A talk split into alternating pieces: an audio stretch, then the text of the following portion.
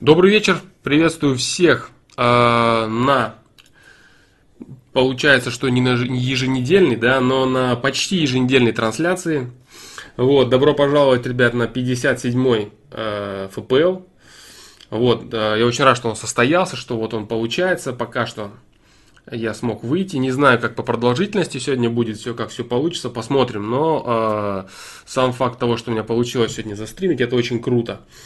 Вот, э, постараюсь не отнимать много вашего времени в начале всякими рассказами и так далее. Э, единственное, что, думаю, можно пробежаться по каким-то там важным прошедшим событиям, темам, которые были, так сказать, которые прошли за это время. Вот. Это единственное, что можно сделать. Э, что хочу сказать сразу по поводу боя, да, Ковалев, то, что проиграл, да, это очень печально, он проиграл, действительно проиграл. Это печально. Он проиграл, да, слишком много занимался он трэштоком, слишком много он пытался косить под американских бойцов, и это сыграло с ним злую шутку. Так, так, так, так, так. А, я вижу уже вопросы. Да, я вижу уже появились вопросы. И учитывая даже то, что сегодня я начал стримить рано, все равно люди пришли. Хорошо, это круто. Так, так, так, так. Сразу, наверное, я буду... Так, так, так. Сейчас посмотрим. Сейчас. А, Twitch здесь. Так, сейчас, секунду. Чаты. Так. Да, да, я говорю, Word выиграл, выиграл, тут нет вопросов однозначно. Этот бой он выиграл без вопросов. И он увереннее выглядел гораздо. Так, сейчас, секундочку. Гораздо лучше он выглядел, тут даже нет вопросов.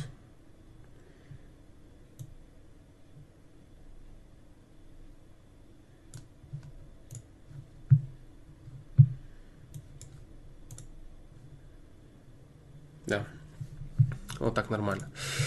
Так, ну все. Э, про Лехин митинг 12 числа, я думаю, говорить смысла нет. Там все у него провалилось.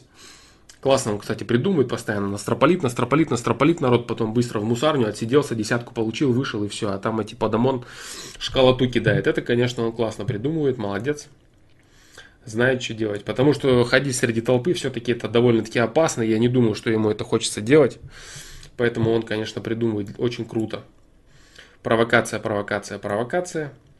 Кстати, отработали его очень-очень забавно. А если это действительно если это действительно так сделали, имеется в виду, не дали ему, э, блокировали поставщиков оборудования до самого конца, а потом э, в тот день, в день проведения, так скажем, мероприятия, э, оборудование поставили, если это действительно продумала администрация или мэрия, то я не знаю, то есть те, кто все-таки действительно серьезно взялись за него, это очень круто. Очень круто выставили его полным идиотом, и это получилось неплохо. Если, конечно, нет, ну, значит, Алешкины движухи помаленечку загибаются. Ну, в общем, я думаю, что эта тема на этот счет все, в принципе, уже было сказано а, неоднократно. И последнее видео тоже все, в принципе, говорит об этом. Поэтому останавливаться не будем, никаких эксцессов не было, никаких там сверхъестественных вещей не было. Вышли, побесновались, молодняк там подурачился, вот, собственно, и все. Да, Леха опять отсиделся в мусарне. Круто придумывает, молодец. Так, э, ну все, поехали. Так, так, так, так. Э, Валера Гагрин, Саша, привет, очень рад тебя слышать, видеть, как здоровье. Ничего, все хорошо, спасибо, все в порядке. Винмин, э, привет, что значит добро с кулаками, много раз я говорил э, по поводу людей, не наглели, не садились на шею, это все было, смотри в списках трансляциях, уже которые прошли. Так, э, последний герой, рад тебя видеть, хорошего вечернего настроения, удачного стрима, спасибо, дружище. Да, наконец-то получилось зайти под воду, наконец-то я здесь. А, равнодушие. А, про равнодушие тоже было. А, парень избивает девушку, трали-вали, да-да-да-да, в машину. Все это было. Это было. Винмин. Кстати, я вот смотрю, Сейчас я быстро глазами по чату э, пробегаюсь. Ты задаешь слишком много вопросов. Во-первых, вопросы из тех, которые уже были. Во-вторых, я тебе сказал, что ты слишком сильно забиваешь свою голову. Ты отвечаешь для себя, стараешься найти на огромное количество вопросов ответа. Это неправильно, это тебе сейчас не нужно. Абсолютно не нужно. То есть я как понимаю, э, я помню, ты говорил, что тебе немного лет, и ты очень много ставишь перед собой вопросов, которые нужно решать с возрастом и со временем. Тебе это не нужно. Да. Да. Вот так вот.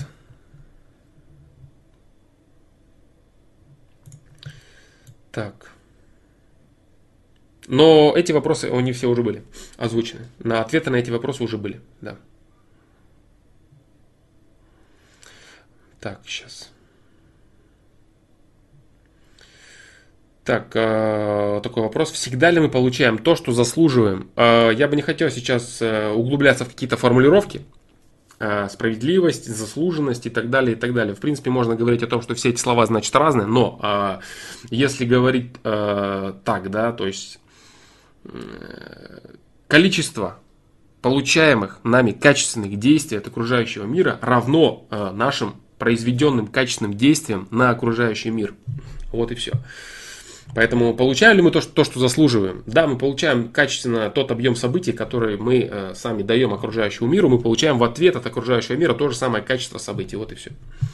Поэтому, если говорить не докапываться до формулировок, до терминологии каждого конкретного слова, то всегда ли мы получаем то, что заслуживаем? Да, мы всегда получаем то, что заслуживаем. Вот. Так, так, так.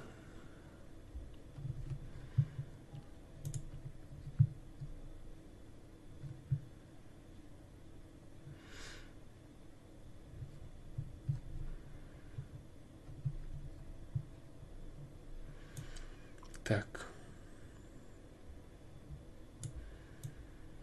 А раз Леонард по поводу Ковалева, да, Ковалев, я не знаю, только ли поэтому, но это дело...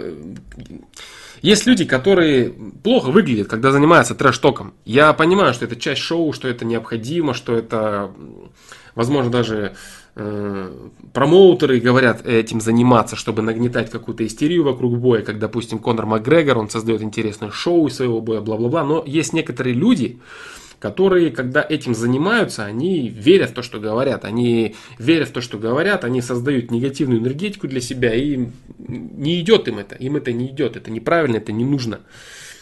Вот, то есть трэш-ток, он не для всех, даже в шоу в этом самом.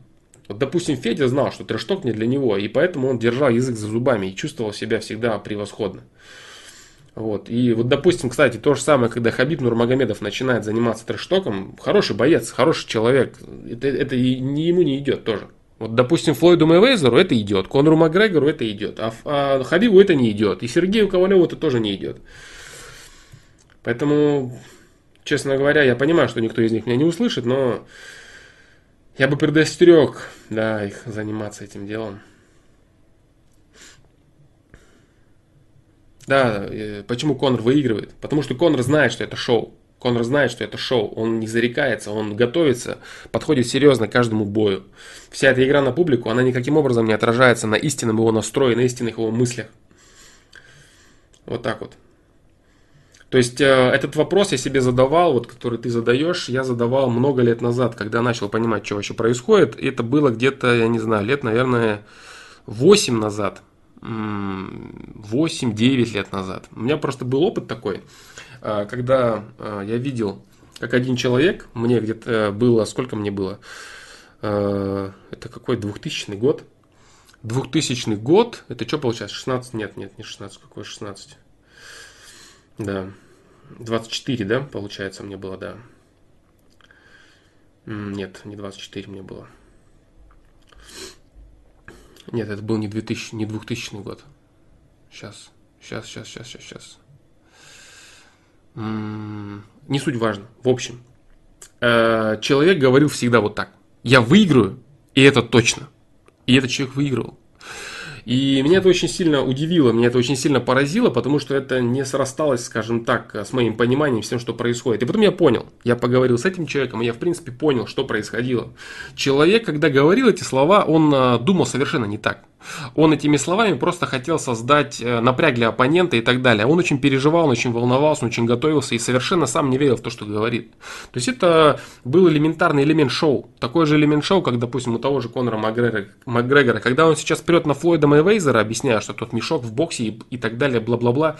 Я очень сомневаюсь, что Конор Макгрегор действительно так думает действительно, э, так сказать, мысли-образы его соответствуют его словам, его трэштоку, так называемому, именно вот спортивному, который э, делают шоумены.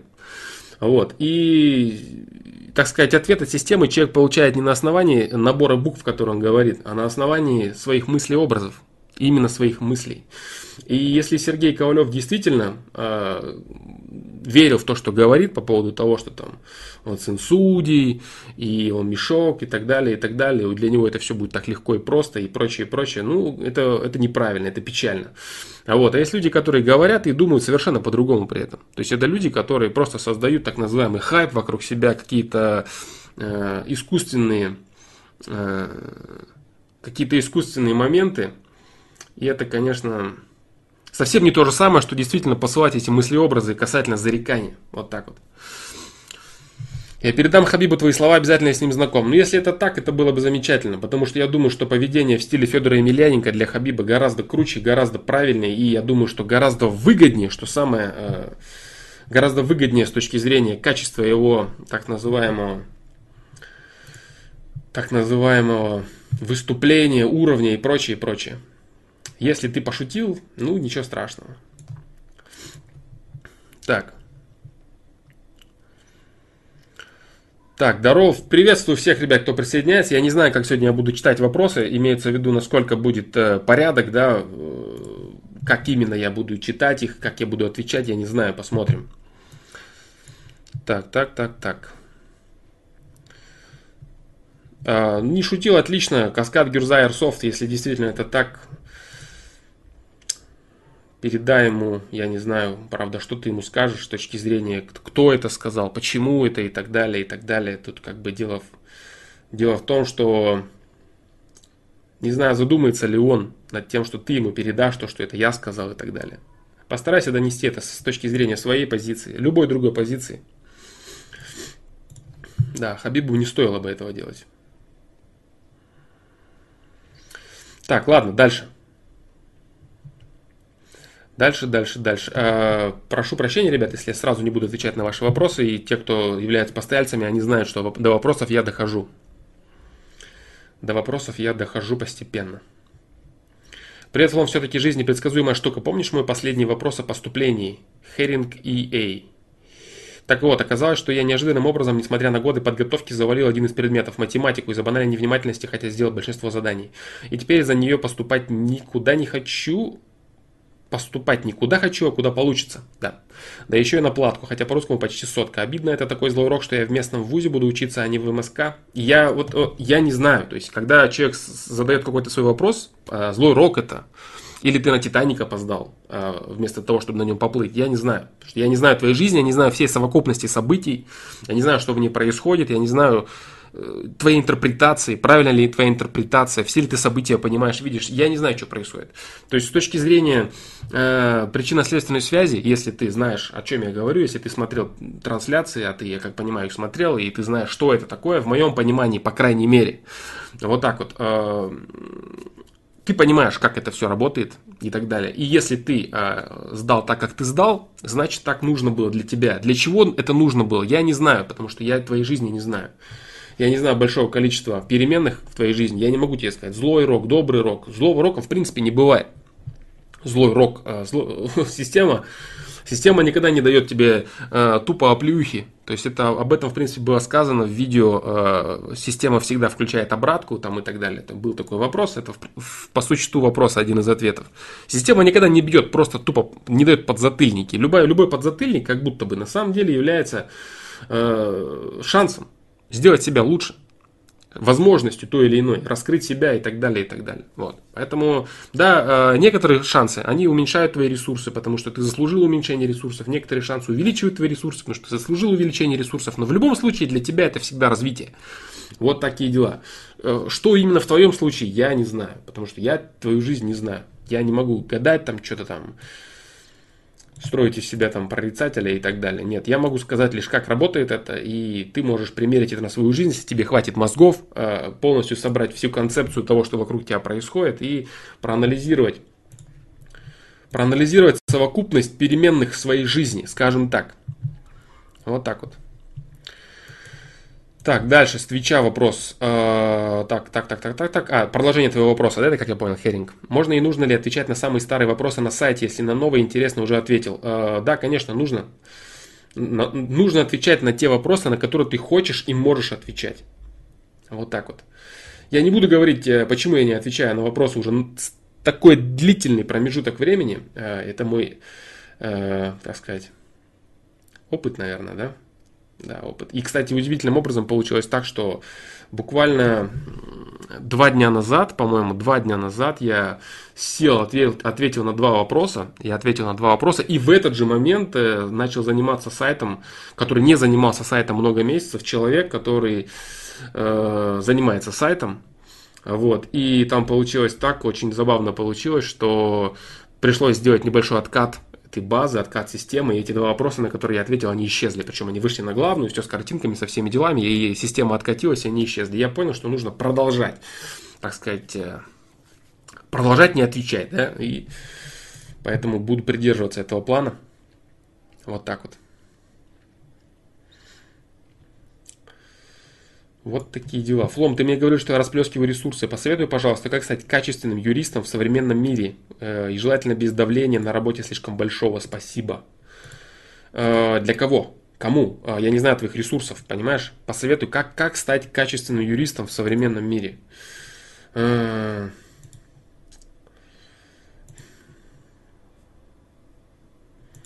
Я не буду, раз Леонард, я не буду отвечать я не буду отвечать на этот вопрос. Я не хочу, чтобы гадали, да, и выбирали правильный ответ, правильный, неправильный, неважно. Вот так. Так. А, понимаешь, дело в чем? А, возраст мастер спорта замечательно. В принципе, мастер спорта, то, что ты, это уже говорит о многом. Это говорит о том, что ты знаешь, что такое добиваться результата в принципе. То есть, если человек является мастером в чем-то одном, это уже очень круто, потому что он знает, как много нужно приложить усилий, чтобы добиться результата. Вот. Э, и человек, который э, знает, как сложно переходить от уровня, допустим, любителя до уровня профессионала в каком-то одном деле, он уже прекрасно понимает, что все дела, которые есть вокруг, чем бы ты ни занимался, они очень сложные на самом деле. И нет никаких легких дел. Поэтому быть э, мастером в каком-то одном деле это круто. Это полезно для жизни, для, в принципе, для в целом роста человека, для его развития. Это замечательно. Так.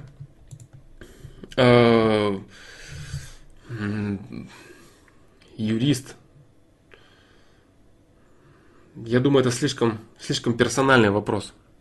Я думаю, это слишком персональный вопрос. Давать какие-то общие рекомендации на этот счет, э, чтобы стать качественным юристом, нужно хорошо изучать базу, бла-бла. На самом деле, э, человек, который является достаточно быстро самообучаемым, он может вообще практически не имея никакой базы э, высшего образования прийти и начать конкретно тащить, да. А если человек, у которого есть еще подвешен хорошо язык, человек, который знает нужных людей, потому что в любом случае система, она так работает, что она работает через людей, да, которым, с которыми ты договариваешься, которым ты платишь деньги, с которыми ты решаешь вопросы. А вот все эти рассказы о том, что ты будешь как в американском фильме, там, господа присяжный, господин судья и все такое, это все, конечно, так, пусть останется в детских мечтах. Вот. Поэтому я не знаю, что ты можешь. А, я не знаю твой уровень э, я не знаю твой уровень коммуникации, я не знаю твой уровень интеллекта, я не знаю, насколько ты достаточно ли ты хитрый человек, достаточно ли ты человек, которого сложно обмануть, который сам в случае необходимости будет обманывать. Юрист, работа в принципе достаточно грязная работа, достаточно грязная. Вот, и в ней нужно очень, очень много, очень много делать, как бы это сказать помягче, да? В общем, в общем и целом, все строится именно на а, возможности, возможности, возможности человека так или иначе обходить закон. Вот, если это сказать вкратце. Обходить закон ради выгоды человека, интересы которого ты представляешь. Будь это компания какая-то, если ты в ней юристом работаешь, или ты работаешь адвокатом, кем угодно ты работаешь, ты должен обходить закон в свою пользу. Вот и все. Для этого нужен высокий интеллект, хитрость, э, связи если у тебя есть высокий интеллект и хороший уровень коммуникации, ты наработаешь связи. Вот так вот. Поэтому. Поэтому как-то так. Проблемы со здоровьем всегда связаны с ответными реакциями системы? Да.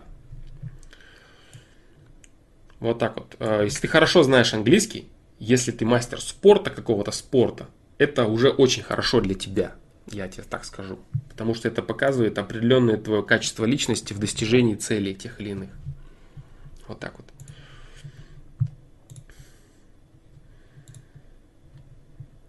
Вопрос из, из обыденности. Если я хочу написать девушке в ВК, но меня отталкивает то, что у нее куча неприятных, э, неприятных для меня знакомых, стоит ли? Ведь придется с ними пересекаться, да еще она моя знакомая, если отошьет, то всем расскажет.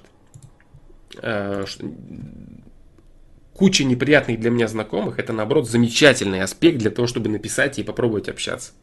Вот и все. Не нужно бегать от других людей, это самое важное. Возможно, это и есть твой шанс, так называемый, да, перестать от них бегать или от самого себя бегать. Потому что если человек бегает от каких-то людей, это значит, человек бегает от самого себя. Нельзя бегать от каких-то других людей, находясь в гармонии с самим собой. Ты не будешь ни от кого бегать, если ты будешь в гармонии с, с самим собой. Вот и все. Конечно, пиши, добавляй друзья. Друзья добавила тебя. Пиши, пиши, общайся. Кому она там что расскажет, если она тебя отошьет, это не важно. Гораздо печальнее, если ты отказываешь сам себе в том, чтобы сделать то, чего ты хочешь. Вот это печаль. А то, что там, как у тебя получится или не получится, это все не важно. Качественно реализованная попытка даже с отрицательным результатом, это гораздо лучше, чем э, испугаться и уйти в уголок. Так, дальше. С Ютуба. Так, так, так, так. А, блиц-вопрос, Винмин, миллион блиц-вопросов. Многие блиц-вопросы это не блиц-вопросы, и другие блиц-вопросы, на них уже были даны ответы. Что значит прокачать себя духовно? Значит раскрыть сознание это. Из-за чего людей падает самооценка? Из-за необъективного восприятия самого себя и из-за неумения принимать э, оптимальность имеющихся ресурсов. Как ее поднять? На этот счет это не блиц-ответ. Здесь было много раз сказано на этот счет данные ответы, да. Какой у меня набор ценностей? Это не важно, какой у меня набор ценностей. Это никак тебя не разовьет, да, лично тебя. У тебя может быть один, у меня может быть другой, это не важно, какие у меня ценности.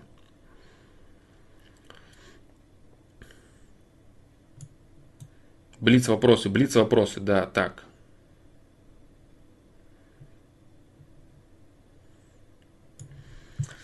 Так, так, так. Как узнать свои сильные стороны? Только практика. Практика саморазвития. Практика саморазвития покажет тебе. Да, как отличить порядочных девушек от бледей? А, интеллект нужен. Высокий интеллект или, или опыт. Или то и другое по возможности. Да.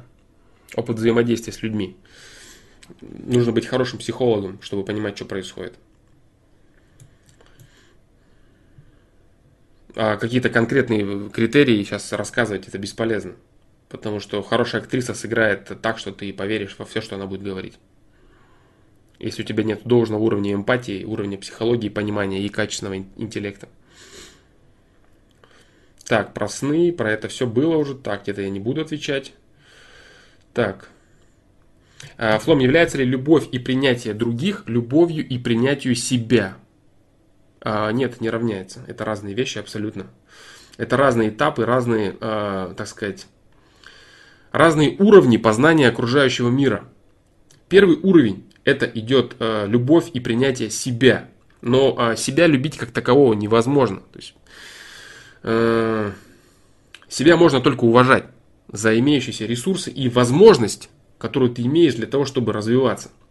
Вот и все. Это есть уважение как таковое. Насколько я, по крайней мере, могу это понять, я могу понять, что э, если правильно и именно э, заморачиваться по терминологии, давать конкретное определение, то любить себя, в принципе, невозможно качественно. Если ты занимаешься тем, что ты любишь себя, то это всегда переходит в самовлюбленность, это всегда переходит в какое-то самолюбование и таким образом противопоставление себя всем остальным людям. То есть, если человек, который очень сильно любит себя, в большинстве своем это человек, который ненавидит окружающих. Вот.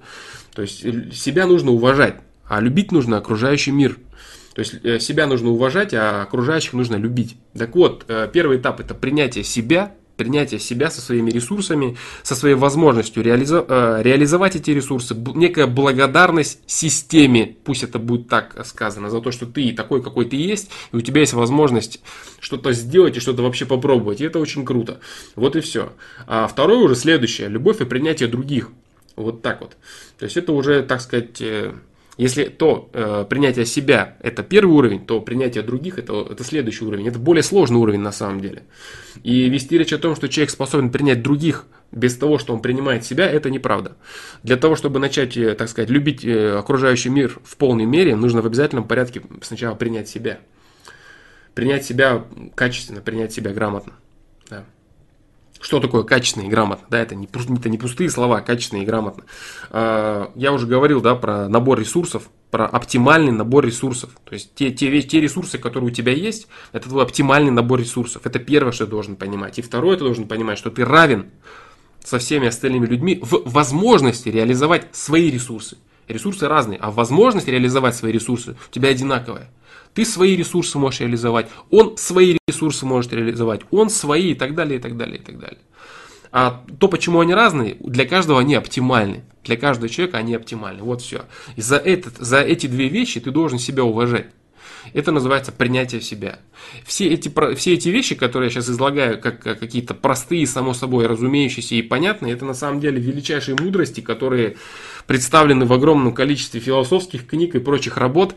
И для того, чтобы допереть реально до этого, прям по-настоящему допереть, вот понять, да, что курить вредно, прям вот осознать это.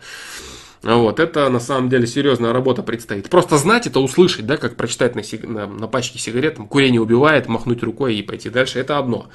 А осознать эти вещи до глубины, вообще до максимальной глубины, чтобы принять их как, как перманентное нечто, от чего ты отталкиваешься в своем мировоззрении, это очень серьезно, это очень сложно, это очень большая работа. Это, наверное, э, можно сказать, что для кого-то может стать чуть ли не, жизненным, не жизненной задачей. Вот такие вот дела. Поэтому принимаешь себя, потом принимаешь окружающий мир. Нельзя принять окружающий мир, не приняв себя он всегда тебе будет э, либо раздражать, либо казаться несправедливым, бла-бла-бла, бла-бла-бла. Если ты, не, если ты не понимаешь эти вещи, ты никогда не сможешь понять окружающий мир. Вот такие дела.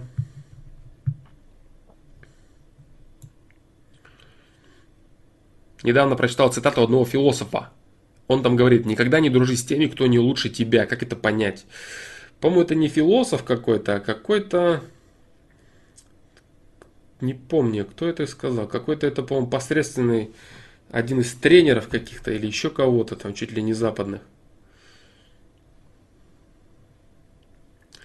Вот так вот. Э,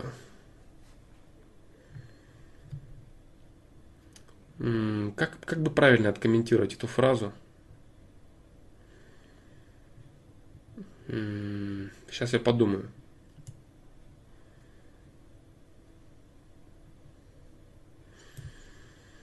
Сейчас я подумаю, как ее правильно откомментировать, как ее полезно откомментировать, да, чтобы ответ, который я дал, он был полезным. А, нет, я не буду давать, я скажу вот так. Эта фраза неправильная. Да. Эта фраза неправильная.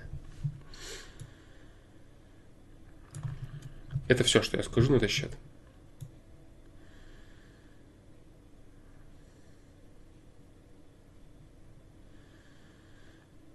Так.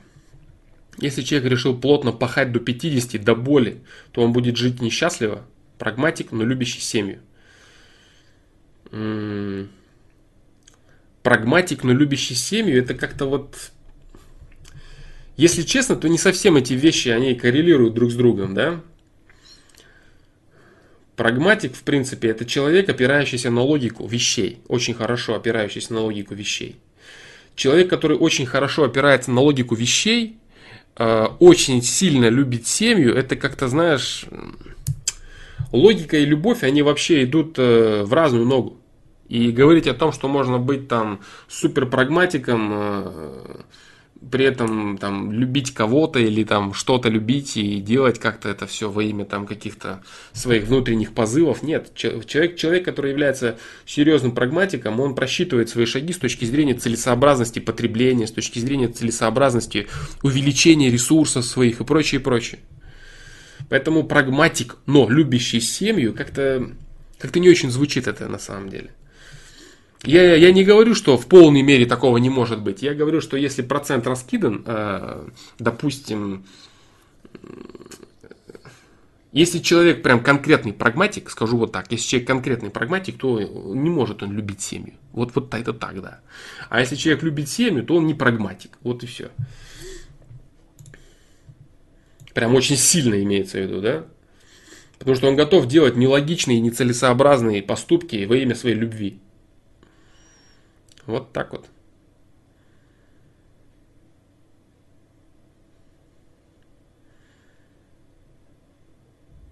Когда выгоняют из вуза, действительно ли это большая жизненная потеря и стоит ли из-за этого сильно переживать?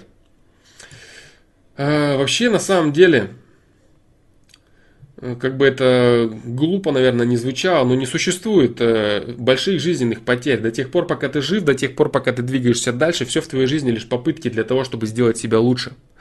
Так вот, если тебя отчислили из вуза, это повод задуматься, почему это произошло. Вот и все. Не, не более. Все вот эти вот рассказы о том, что что бы ни случилось, надо там впадать в какую-то депрессию, в Грузию и считать это там невосполнимой потерей в своей жизни. Это не так.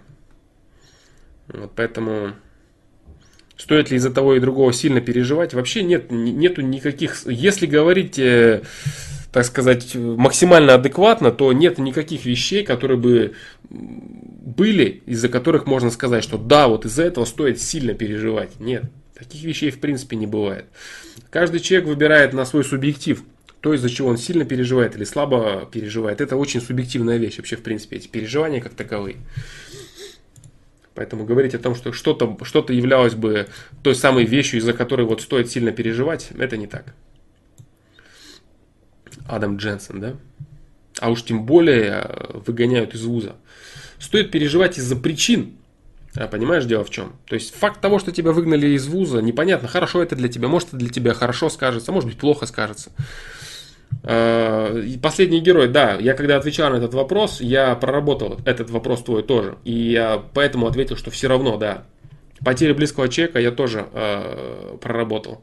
Я когда говорил о смерти человека, когда мы говорили много раз про э, причины смерть человека, причины смерти человека, и когда я говорю, что человек, который очень сильно переживает об уходе своего близкого, он на самом деле переживает за себя потому что он не сможет взаимодействовать с этим человеком, он чего-то не додал этому человеку, какое-то внимание не получил и прочее, и прочее. Он не понимает, что человек, если уходит из жизни, для него самого это плюс, потому что либо человек реализовал все свои ресурсы, либо человек не способен реализовать свои ресурсы. Он оказался в такой ситуации, в которой не может дальше развиваться. Или он все ресурсы реализовал. Вот.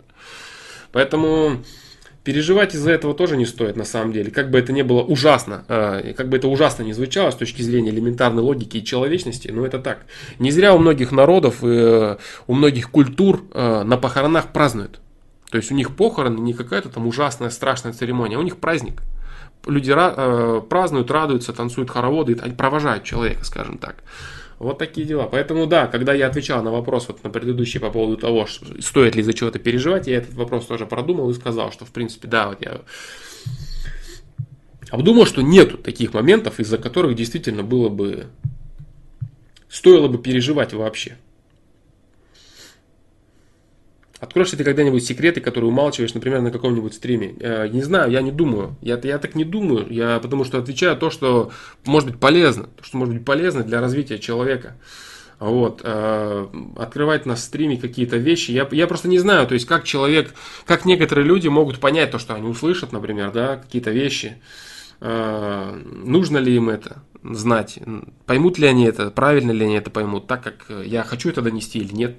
У некоторых людей мозг по-другому работает. Э, я не знаю, все, кто меня смотрит, все, кто меня посмотрит в записи, в трансляции или когда-либо посмотрят, что они из этого вынесут.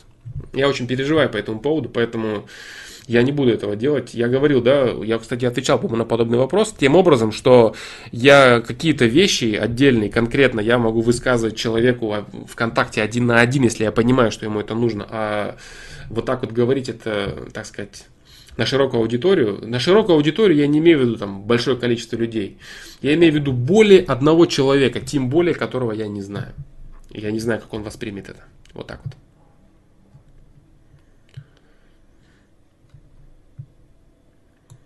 Так. А, раз Леонард по поводу, если человек решил плотно пахать до 50, понимаешь, решение плотно пахать до 50 это, это недостаточная цель. То есть, вот что значит плотно пахать до 50? Для чего? Чтобы что было?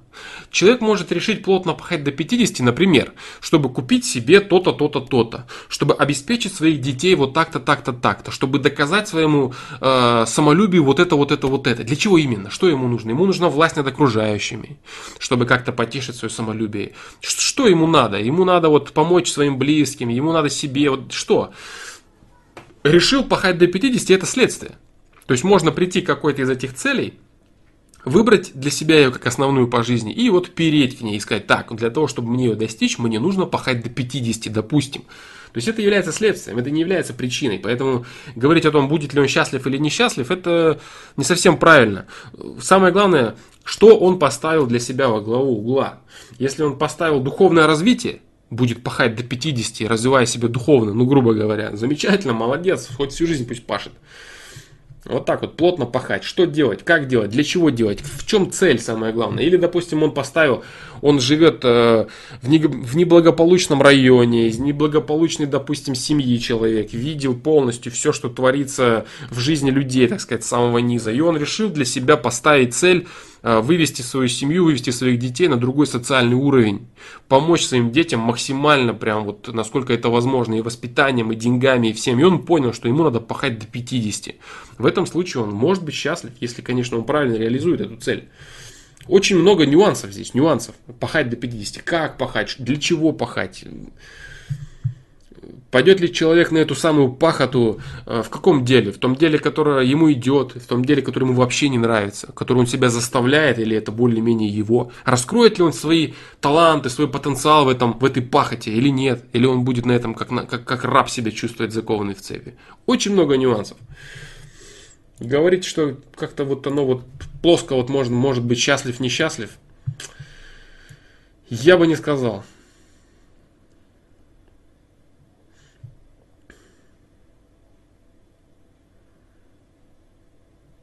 Гармония в мире заключается в том, что физический мир противоречит духовному миру, плюс-минус.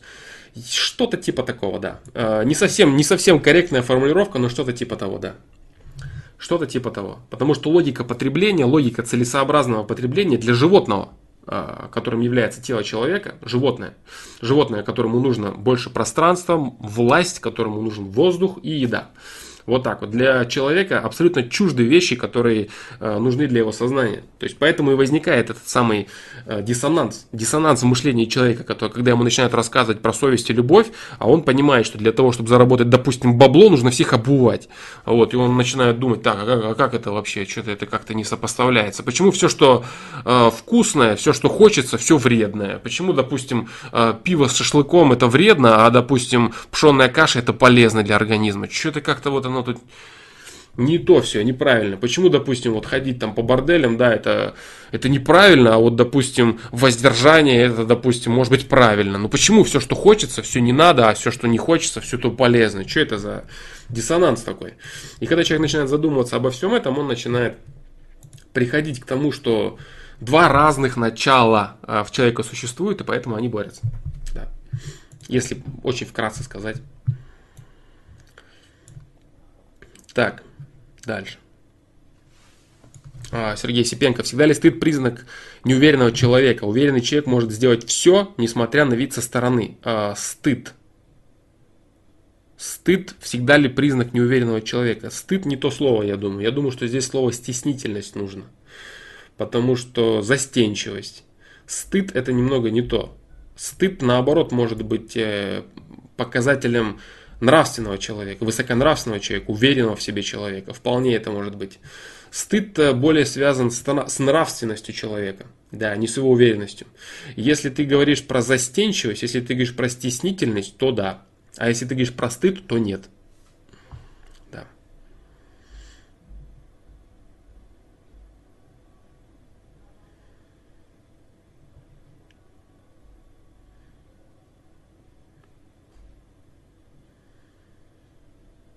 Так. Дальше. Дальше, дальше, дальше. Так. Э, Twitch. Так. Я, кстати, заметил, что чтобы понять, что курить вредно, чаще всего надо получить по лицу. Да много таких вещей. Когда человека жизнь бьет, он до чего-то допирает.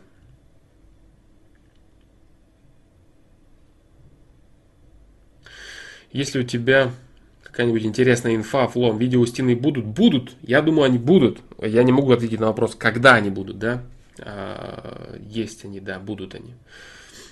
Шлепать, э, клепать все, что угодно я как бы не хочу, не люблю. А, сказать, что есть, пока нет, к сожалению, времени, да, на этот счет что-то сделать. Так.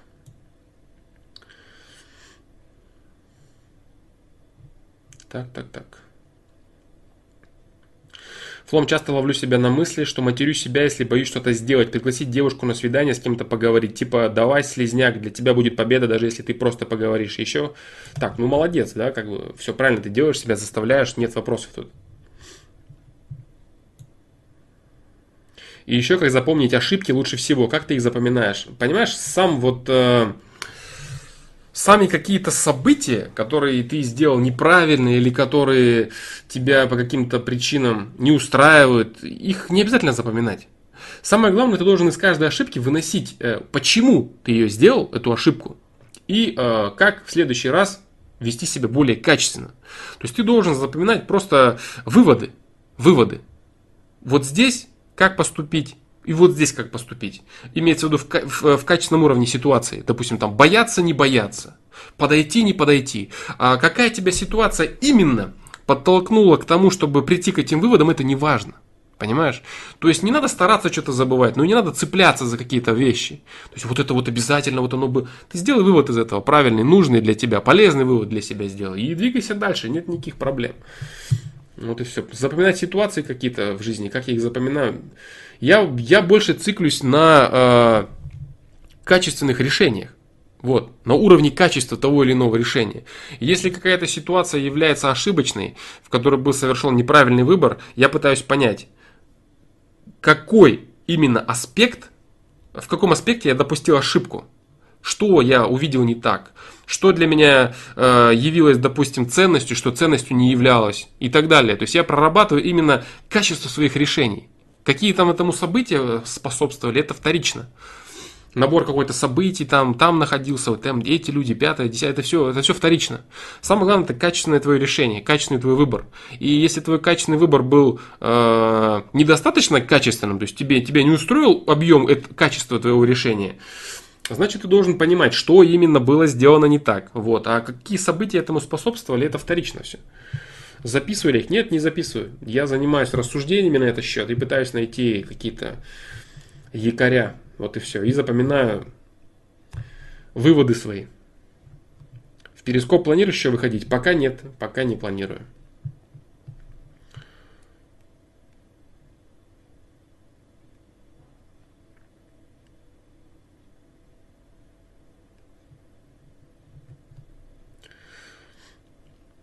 Раз Леонард в продолжении своего вопроса до 50 лет, то есть 11 тысяч дней, а потом лишь останется время на то, чтобы либо жалеть себя и винить весь мир в своем бездействии, либо пожинать плоды и радоваться жизни, радуя своих близких.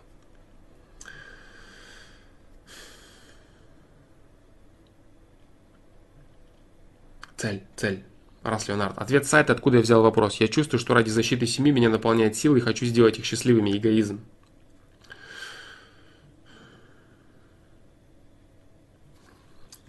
Сейчас.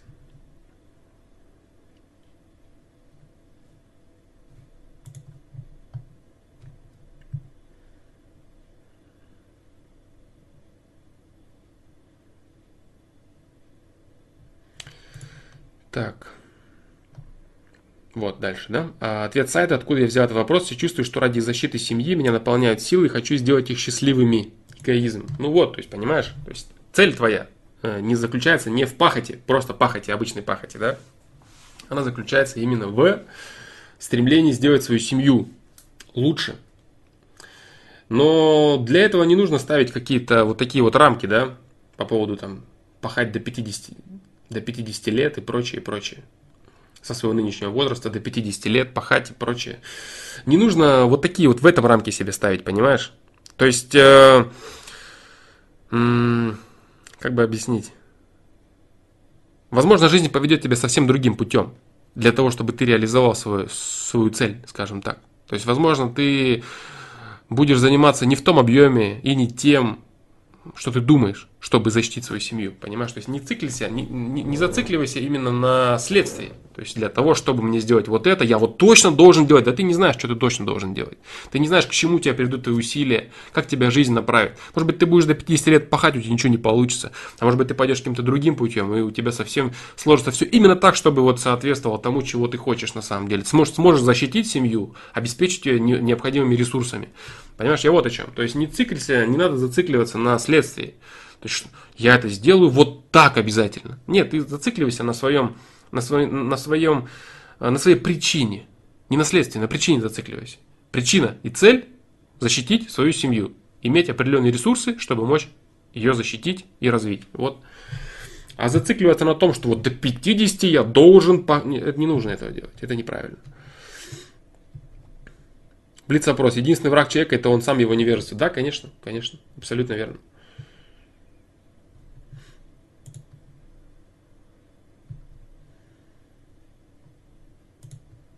А, фильмы я сейчас никакие Валера Гагрин не могу посоветовать. Изменили в тебе мышление, в каком возрасте, когда это было, какое у меня мышление было на тот момент. Могу сказать, что за последние много лет, наверное, прям много, Никакие фильмы мое мышление не изменили. А, могу сказать, что были какие-нибудь какие-то фильмы в 90-х, которые я смотрел, был я маленьким ребенком, они изменяли мое мышление. Чуть ли не каждый фильм мое мышление изменял, да. Но так сказать, чтобы вот какой-то действительно э, качественный фильм за последние, допустим, ну, допустим, 5 лет, 7 лет, который что-то что бы изменил, честно говоря. Не припомню я таких фильмов. Так, э, вопрос встреча. Когда проходит, приходит грань между выполнением своих профессиональных обязанностей на работе и человечностью? Допустим, представь ЕГЭ. Ребенок достает шпору, на камерах не видно, шпора максимально незаметна, но тот, кто наблюдает в классе, наблюдатель, палит ребенка и, выпол- и выгоняет. В данной ситуации наблюдатель выполнял свою работу, но ведь был выбор поступить по-человечески, насколько он прав, как отреагирует система. Здесь все зависит от, э, от частностей, от конкретных частностей. Вопрос неплохой, но здесь все зависит от конкретных частностей мотивы человека, совершившего то или иное, действительные мотивы. Потому что человек, который э, имеет определенный набор обязанностей, э, один человек выполняет эти обязанности с удовольствием, потому что они, допустим, э, соотносятся с его ценностями, а другой человек выполняет их с напрягом. Можно представить какие-то обязанности людей, допустим, в исправительных учреждениях, или, допустим, обязанности людей, которые, в которые входит э, какое-то силовое или физическое воздействие на другого человека и прочее, и прочее. Кто-то выполняет это с огнем в глазах, а для кого-то это очень сложно и является просто лишь работой. Вот. Э, здесь не важно, входит ли это в обязанности человека и так далее. Понимаешь, все дело в чем? Дело в, все вот в чем. Э, система, ей, ей без разницы, входит ли это в твои обязанности или не входит это в твои обязанности. Она отреагирует это так, как если бы ты просто не работал. Это не важно абсолютно. То есть ты отвечаешь за свой моральный поступок. Моральный поступок, за свой поступок по совести, больше ничего. Если твоя, твои обязанности, допустим, входит э, убивать людей, например, ну как, вот это моя обязанность, вот я вот убил это, я вот... Такая работа. Вот, это на самом деле не важно, какая у тебя работа. Сам, важно то, что происходит э, у тебя в, в совести. Что происходит у тебя в совести, это важно. Вот, и в совести у тебя может происходить вот что. Человек, который хочет учиться в высшем учебном заведении, который должен наравне со всеми проходить тестирование, он хочет совершить обман. Потому что шпора, по сути, это обман. Не готовый человек, который э, вместе со всеми должен стоять на одних условиях, он хочет обмануть всех остальных людей в первую очередь. И там, попасть куда-то или сдать что-то и так далее, и так далее. То есть ты ловишь человека на обмане, по сути дела. Понимаешь, ты говоришь ему, не обманывай, обманывать не нужно. Ты делаешь неправильно. Твоя шпора – это неправильно, это несправедливо. Разве это справедливость? Приходить на, с экзамен на шпорами. Если говорить с точки зрения справедливости, представить, не говорить о том, о целесообразности ЕГЭ, о правильности занятий, заданий всего-всего-всего прочего. То есть а это все, если опустить, элементарно вот сам факт обмана человека – сам факт того, что человек обманывает э, остальных людей, преподавателя, сам себя на экзамене. Справедливо это или несправедливо? Вот о чем нужно думать. Вот, то есть исключительно на этот счет система дает ответ. Вот так вот.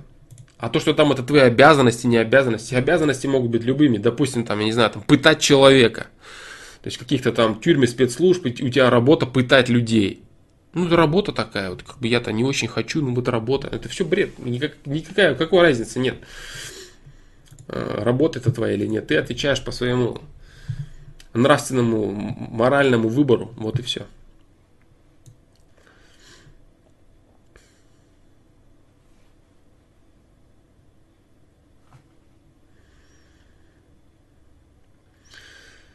Так, существует ли такое понятие, как чистая работа? Я довольно мягкий человек, Флом. Если я буду мощно пахать, достигну ли когда-нибудь твоего уровня? Моего уровня? Может, в следующей жизни? А что ты знаешь о моем уровне, Робоч? Может быть, я вообще тут рассказываю всякие бредни, и задача моя стать Николаем Соболевым, который хочет распиариться там и прочее, и прочее, и вообще там прийти к успеху и свое эго, самолюбие тешит. Ты же не знаешь обо мне ничего. Может быть, я хороший психолог или манипулятор. Вот, не надо, не заостряй свое внимание на, на, на качестве моей личности. Старайся просто использовать э, Э, те вещи, которые я озвучиваю для улучшения своей жизни. Кто я такой, ты не знаешь обо мне ничего. Ты не знаешь, что я делал, как я сейчас живу, что я делаю вообще, что я из себя представляю. Моих мотивов ты можешь не знать. То, что я говорю, может быть как правдой, так и неправдой. Правильно? Вот, поэтому заморачиваться и там строить какого-то кумира для себя, это не совсем правильно, я считаю. Это не совсем правильно. Так, я там, по-моему, чат, да, с этого. Да, чат я, по-моему, там чуть-чуть подвинул, и он не вернулся вниз. Вот так вот. Поэтому вести рассказы там, я стану таким, как ты. Ты не знаешь, кто я. Э, не знаешь, что я делаю. Все что, я, все, что я говорю, я, может быть, говорю это от чистой совести. Может быть, действительно я этого хочу, а может быть, нет. Может, мне какая-то есть корыстная там задумка какая-то. И вообще я не тот, за кого себя выдаю, правильно? Поэтому еще раз, вот как бы это тебе, да, и всем людям, не заморачивайтесь на уровне и качестве моей личности. Главное, рассуждайте и над, над, над э, конкретными прикладными ответами, которые вы можете применить в свою жизнь для того, чтобы сделать ее лучше. И просто тупо пробуйте. Вот что-то получил кто-то какой-то ответ на свою ситуацию, возьми попробуй в жизни. Попробуй, примерь, как оно, работает, не работает фломастер это сказал, где-то написано это, это не важно, это вообще не важно. Просто откуда-то вы получили эту информацию, которую можно проверить и испытать на себе, все, больше ничего. Вот это правильный подход, я так считаю.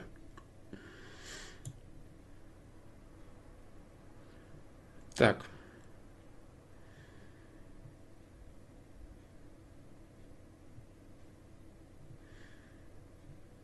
Поэтому существует ли чистая работа?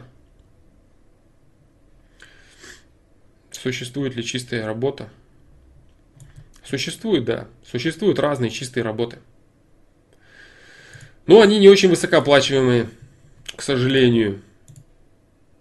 Всем же понятно, что это не так, и ты делаешь по совести. А, есть такой вариант, да, я говорю, но можно и ошибиться, да, можно ошибиться. Может, я говорю крутой актер.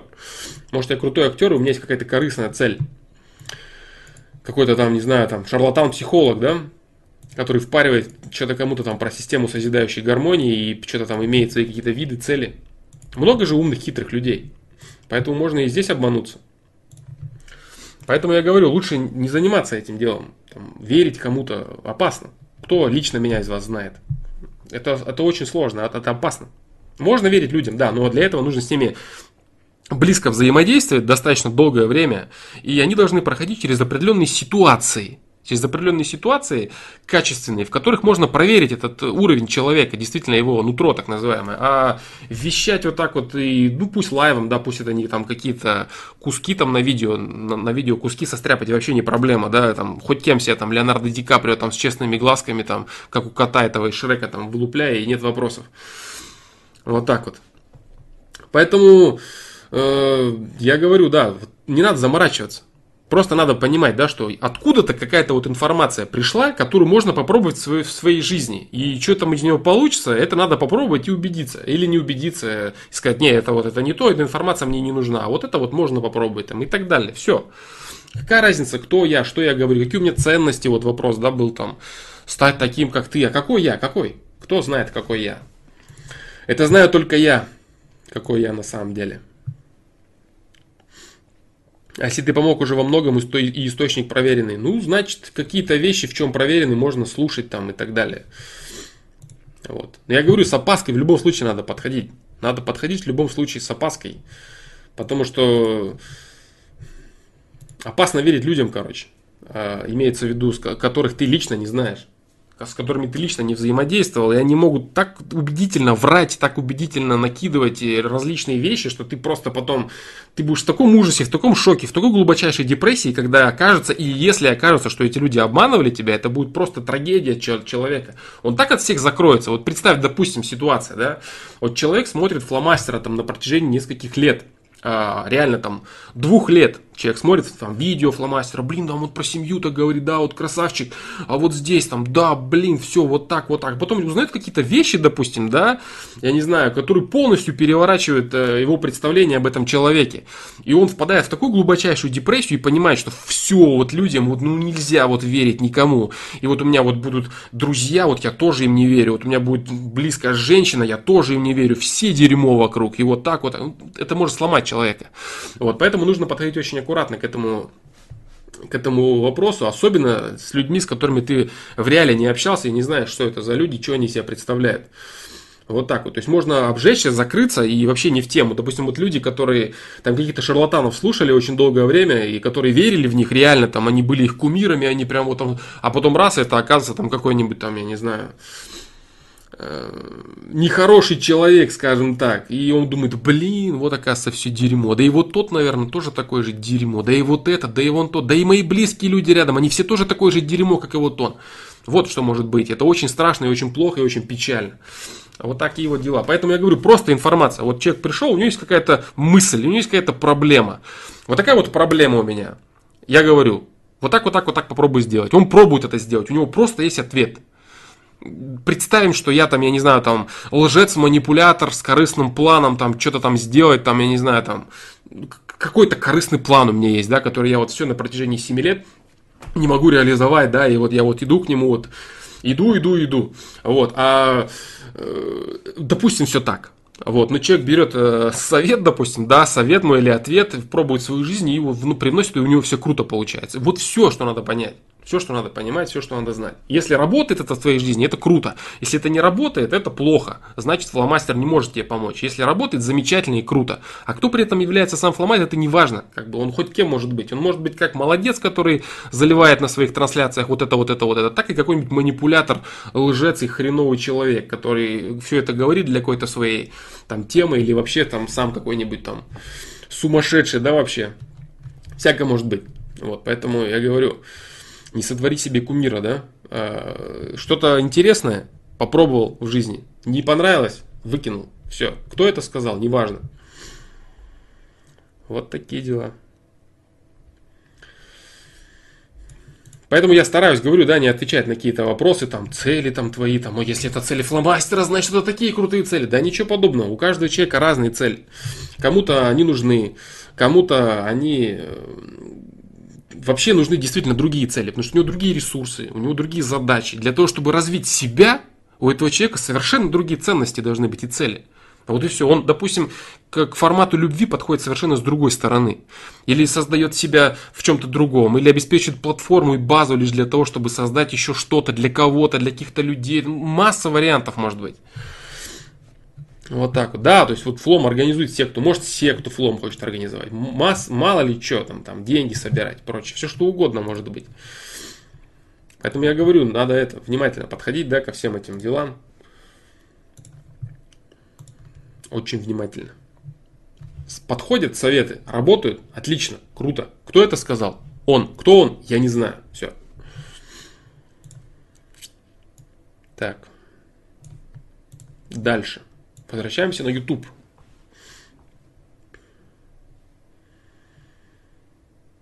Так, так, так.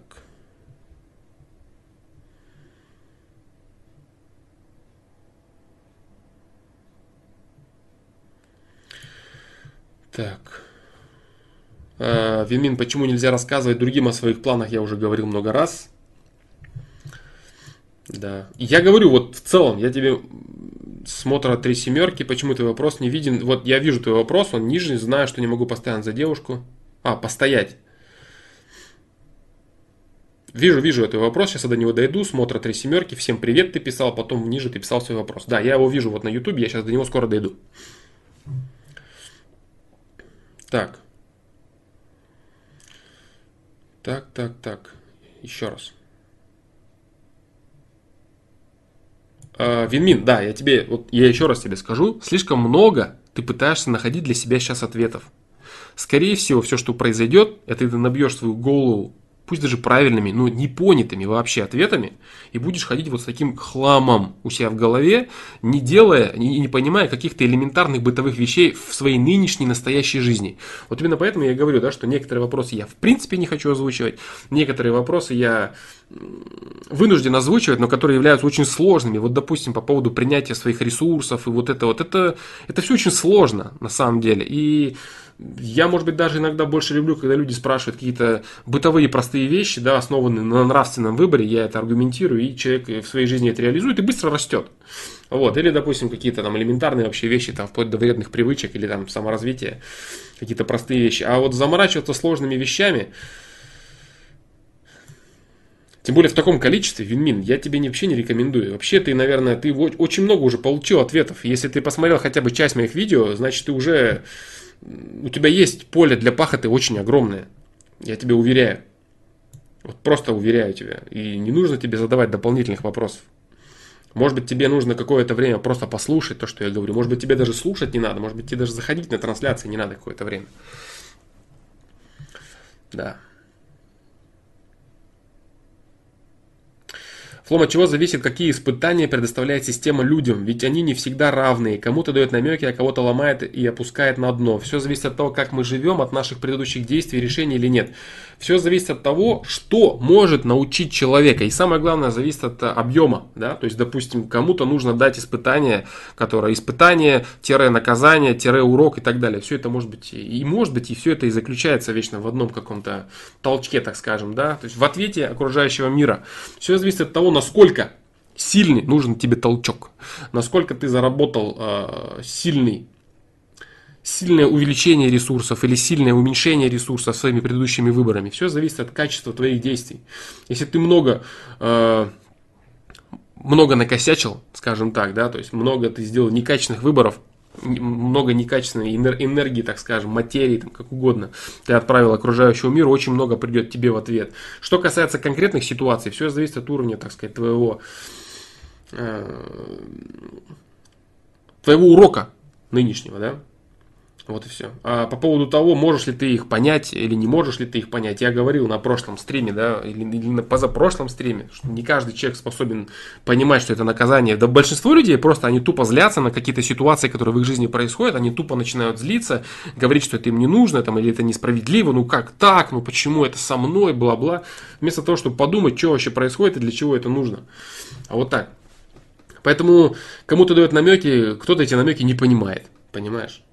А кого-то ломает и опускает на дно. А, обычно ломает и опускает на дно, вот кстати, да, а, это я могу сказать э, с большой долей уверенности, а, потому что этот момент проработан был тоже серьезно. Я могу сказать так, что до того, как кого-то сломать и опустить на дно, система дает очень много намеков. После намеков система дает очень много, так сказать, удовлетворительных испытаний для человека. А после того, как человек ну совсем отказывается понимать, вот просто ну не хочет он и все, вот он говорит вот я не буду меняться, я не хочу слышать ничего, я не хочу менять в себе ничего, я не хочу улучшаться. Ну, то есть система говорит, ну значит, ты отказываешься от всех имеющихся у тебя ресурсов. Значит, вот так вот тебе.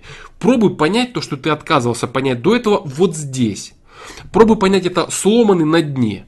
Если ты сломанный на дне это не поймешь, ну, тогда Тогда кирдык тебе будет бро. Вот и все. А если ты сможешь, значит ты помаленьку будешь снова ресурсы свои нарабатывать и вернешься на свой прежний уровень и, может быть, дальше обгонишь себя. Вот так. А, почему? Почему? Очень часто а, человека, который пришел вообще к какому-либо успеху, либо он там себя конкретно развил, да, скажем так, либо он раскрыл, ну, в любом случае он развил так или иначе себя, да, это значит, э, раскрыл те или иные свои грани, те или иные свои стороны, таланты, бла-бла и прочее. Вот так вот. Э, очень часто можно слышать, это творческие люди, у них обязательно был страшный спад они, начинается рассказ с того, что вот я жил вот так-то, так-то, а потом произошло вот это, я упал на самое дно, я ударился носом в самую канаву, в самое дно дна, и после этого я там что-то понял, я осознал, и вот начал новый путь. Вот, то есть человек, если он понял на этом дне, что вообще происходит, если он отказывался слышать до этого и услышал там, и реально понял, что происходит. И совершенно по-другому начал свою жизнь. Очень, очень много историй начинаются именно так. Они не начинаются, они где-то вот так ближе к началу, там процентов 20 cool story проходит, как у него все было хорошо и беззаботно, а потом он страшно падает, и какие-то ужасы с ним происходят, а потом он начинает новую жизнь после этого. Вот, а именно потому, что он отказывался слышать. А там он услышал, и именно поэтому у него пошла совершенно другая жизнь, потому что он переосмыслил многие вещи, он понял многие вещи, его, в его жизни, можно сказать, просто перевернулось. А те, кто отказывался, отказываются слышать. Они там так и остаются на этом самом дне во всех отношениях. Они там так и живут, доживают, жалуются на, на жизнь, на условия, еще на кого-то. Всегда кто-то виноват. Вот, и там так и заканчивают свою жизнь. Вот и все. На дне. Да. Вот такие вот дела.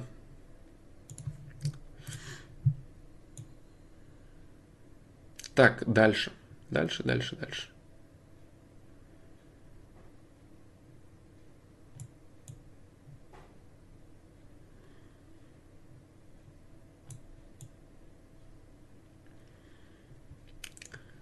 А, смотр три семерки. Знаю, что не могу постоять, постоять за девушку и при этом не строю отношения. На улице стесняюсь подойти к девушке. Так, и? И? И все, да?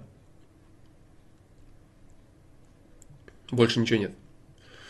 То есть, из-за своего страха хапнуть в случае кон- конфликта ты не строишь отношений и не подходишь к девушке. А- Поставь на весы для себя вот что. Просто поставь на весы для себя, да, и подумай внимательно, только внимательно подумай, что тебе более страшно. А, получить кулаком в лицо или остаться без отношений, не просто остаться без отношений, а хотеть очень сильно отношений и не получать их. То есть сидеть постоянно дома и думать о том, что ты отказал себе в возможности построить отношения просто из-за страха получить по лицу. Вот, вот эти вещи э, сравни просто. Вот это свое эмоциональное состояние, вот эту свою эмоциональную трагедию, в которой ты будешь заниматься бесконечным самобичеванием, ты будешь постоянно рассказывать сам себе какое-то дерьмо, какой то слабый, какой то бестолковый, бесполезный, ты будешь сам себя гнобить все время и не будешь получать от жизни того, чего тебе действительно хочется, постоянно, когда ты будешь один на один с собой оказываться, допустим, засыпая дома, или там находясь в квартире один, когда ты не будешь перед кем-то картину прогонять, что у тебя все нормально. А когда ты реально вот будешь сам на себя смотреть, на свое нутро, и говорить сам себе, кто ты, что ты и как ты себя чувствуешь. Вот, вот это ты хочешь реально. Или просто получить по лицу. В случае еще, если он наступит. Если наступит такой момент. Вот ты просто прикинь, что для тебя более страшно что действительно здесь? Если для, для тебя все-таки действительно более страшно получить по лицу, чем вот это вот весь этот кусок ужасного хлама вот этого, что для тебя э, действительно страшно, значит ты э, находишься на очень низком интеллектуальном развитии.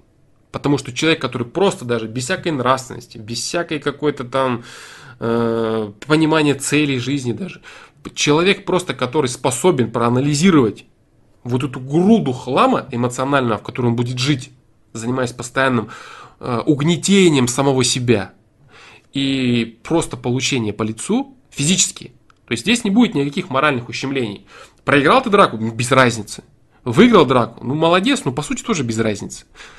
Вот и все. То есть здесь ты просто получаешь какое-то физическое насилие в очень слабом объеме или даже или в очень сильном объеме. А тут ты получаешь именно моральные и нравственные истязания психологические проблемы, которые выльются в страшнючие комплексы и в страшнючие вообще проблемы в твоей жизни, которые будет представлять из себя кромешный ад. И ты там, я не знаю, там, может, каким-нибудь революционером станешь, да, или сектантом, или еще каким-нибудь дебилоидом, который там будет там куда-то чему-то верить и всех ненавидеть вокруг. Вот так. Поэтому капитан очевидность должен подсказать тебе, что получить по лицу это менее страшно, чем оказаться вот в куче вот этого дерьма, которое я тебе только что перечислил. Поэтому если ты э, не хочешь э, получать по лицу, гипотетически даже строя отношения, то это печально. Ты должен пересмотреть этот вариант, этот, э, точнее, это свое решение и понять, что это не страшно, на самом деле. Вот так вот.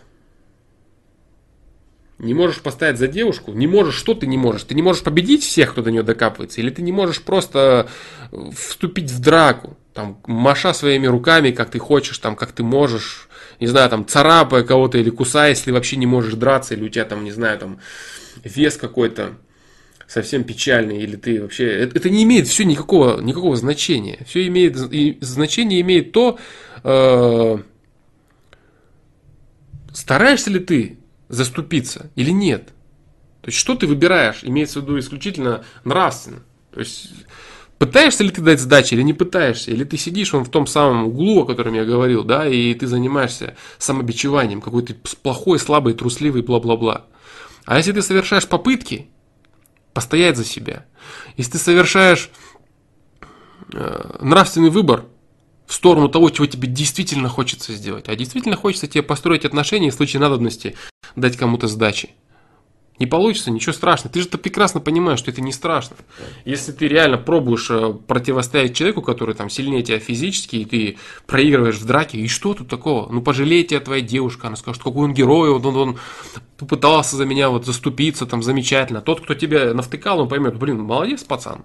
Он, конечно, не скажет этого, но он так подумает, что он там не, не испугался, попер все равно, вот, дрался, пытался. То есть никто тебя не осудит. Ни девушка, ни тот, кто тебя побил, ни ты сам. Ты сам себя будешь чувствовать замечательно. Я попытался, но я не смог. Вот все. Поэтому я говорю, вот эти вот вещи, они просто несопоставимы. Это вот боязнь получить по лицу и э, оставаться вот в этом вот своем моральном угнетенном состоянии, угнетать самого себя со своей вот этой вот ущербностью, это просто несопоставимые вещи. Поэтому при смело, уверенно и в случае необходимости кидай там в отмах все, что можешь.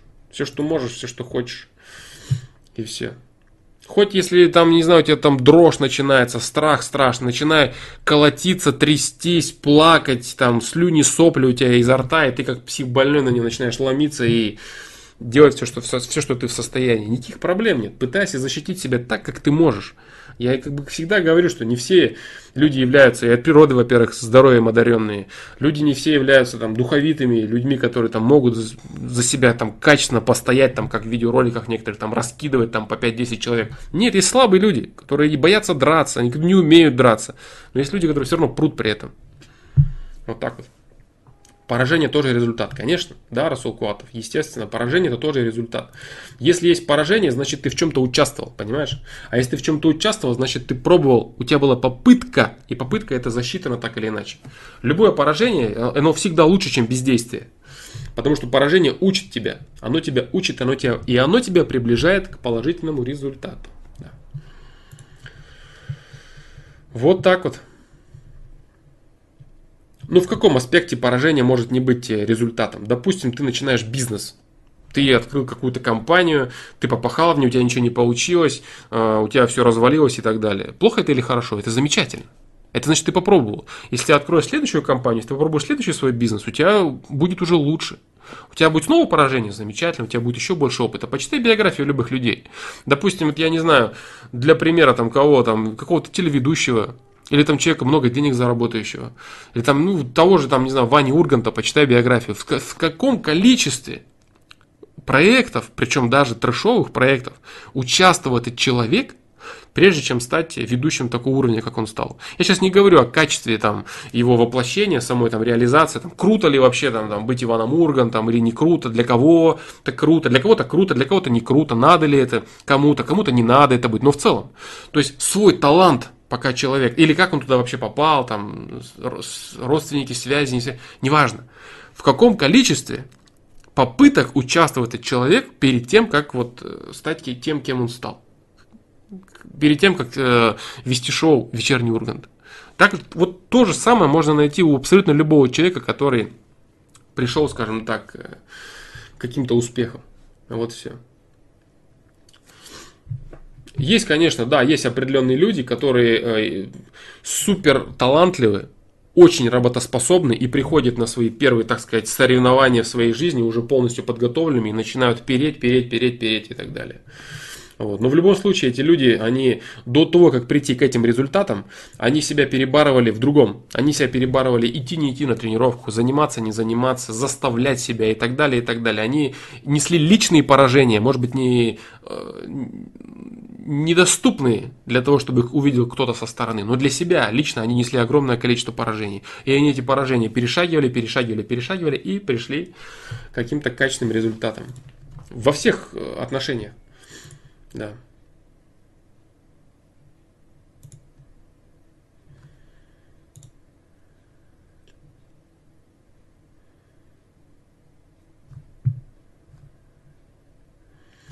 Во всех отношениях имеется в виду, да, которые э, относятся к реализации тех или иных своих ресурсов, к реализации, да.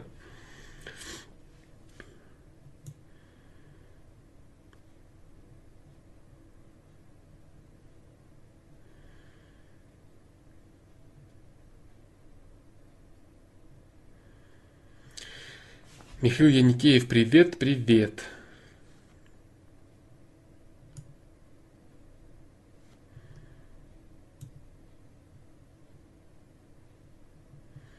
Чтобы человек умер э, после поражения, к этому должна привести достаточно большое количество э, событий.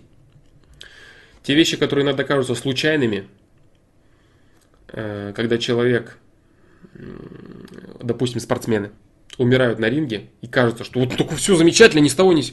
Это все ни, ни с того, ни с сего кажется журналистам и людям со стороны. А люди, которые более детально знают жизнь этого человека и так далее, они примерно понимают, что вообще происходит в его жизни. Я не говорю, что все там близкие и так далее могут понять, что да, вот он это заслужил и так далее. Нет, совсем не факт. Но события, которые э, предрекают вот такой вот исход для человека, они образуются не на пустом месте, я вот о чем. Да, да, да, я понял, я понял тебя, Расул Кват. Я знаю примеры такие, сам я знаю такие примеры. Это просто выход человека, скажем так, возможный выход. Возможный выход человека, да. И тот человек, который был задействован в этом, в этом бою, для него это тоже было необходимо. Для каких-то определенных его вещей. То есть э, люди, которые оказываются виновниками вот таких вещей, они тоже это очень, очень болезненно переживают. Для них это тоже все очень, очень сложно и очень серьезно. Смерть по неосторожности, допустим, в спорте, это, это очень больно для тех, кто это сделал. Вот так. То есть там все немного сложнее. Не надо думать, что вот он да, и случайно умер. Нет, конечно. Это все определенная цепочка событий, которая приходит, при, ни, ни с того, ни с сего нарисовывается, да, которая формируется долгое время. Да. Ну вот последний герой, значит, он этого заслужил. Если вкратце, если вкратце сказать, то это так, да.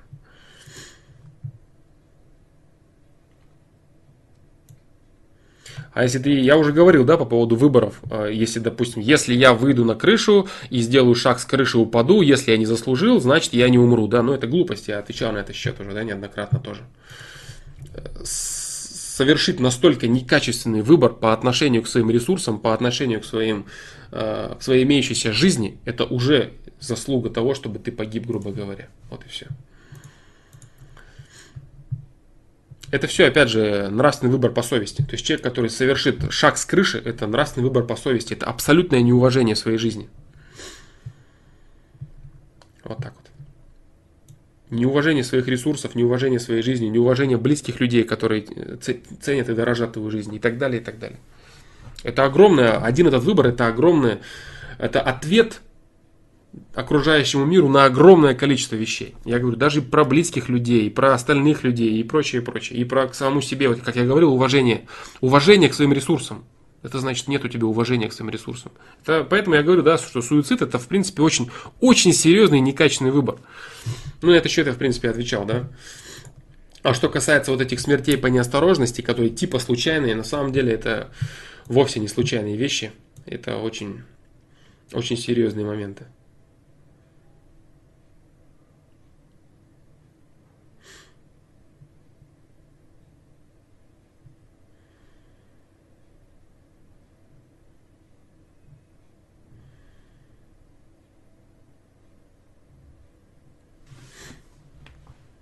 Так, дальше. Дальше, дальше, дальше.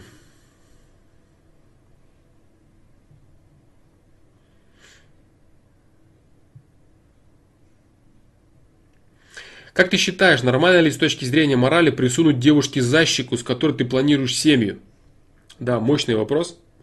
А, Все зависит от того, чего вы хотите, ваш нравственный уровень, а, чего хочешь ты, чего хочет она. Если она хочет этого, если ты этого хочешь, если это действие а, является следствием ваших взаимных желаний, вашей страсти друг к другу истинной, если никто никого при этом не обманывает, все идет исключительно по каким-то э, встречным, встречным мотивам друг к другу, то само действие не имеет значения. Есть, конечно, определенные действия, которые вредят, допустим, э, здоровью человека, допустим, тот же анальный секс, он вреден для здоровья человека, и ты таким образом просто калечишь свою девушку, допустим. Вот. А здесь это исключительно морально-эстетический момент. Вот. Тут дело, дело, дело вкуса, да, скажем так, во всех смыслах этого слова.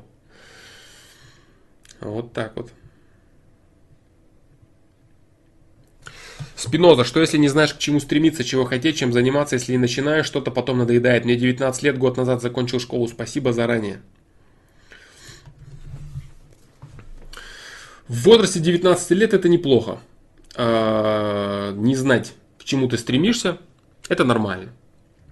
Рассказы всяких э, западных психологов о том, что вот ты должен, вот не обязательно ты должен знать, что вот тебе делать по жизни, вот без незнания цели твоя жизнь просто рухнет, она просто вот просто превратится в ничто, если ты точно не знаешь, куда э, переть, это прям вот очень-очень плохо. А ты говорил на энергетическом уровне такой секс плох. Я говорю, зависит все от уровня развития людей, да? То есть от уровня развития людей зависит все. Они могут э, хотеть, заниматься, могут этим заниматься какое-то время, а потом могут перестать, допустим, этим заниматься и прочее, и прочее. А, на, очень негативно на энергетическом уровне, да, достаточно негативно.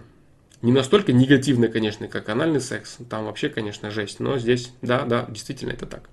Но я говорю, то есть все зависит от уровня развития людей. Да. Все зависит от этого. Оральный секс, да, с точки зрения энергетики.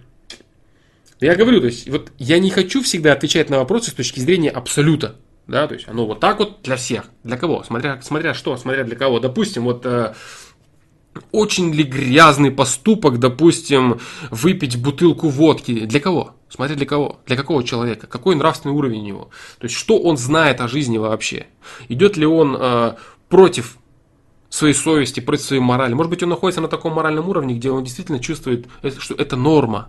Именно поэтому в видео «Цель жизни» я всегда говорил, что человек, чтобы что-то сделать, он должен понимать то, что он делает. А если он не понимает, если для него все как бы замечательно, ну, он будет иметь определенную грязь, но не настолько жесткую, так скажем, как человек, который понимает, что это плохо, и который все равно это делает. Вот так вот.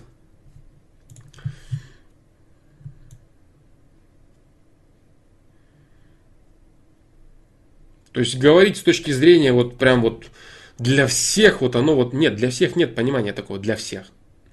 Для всех есть один правильный критерий.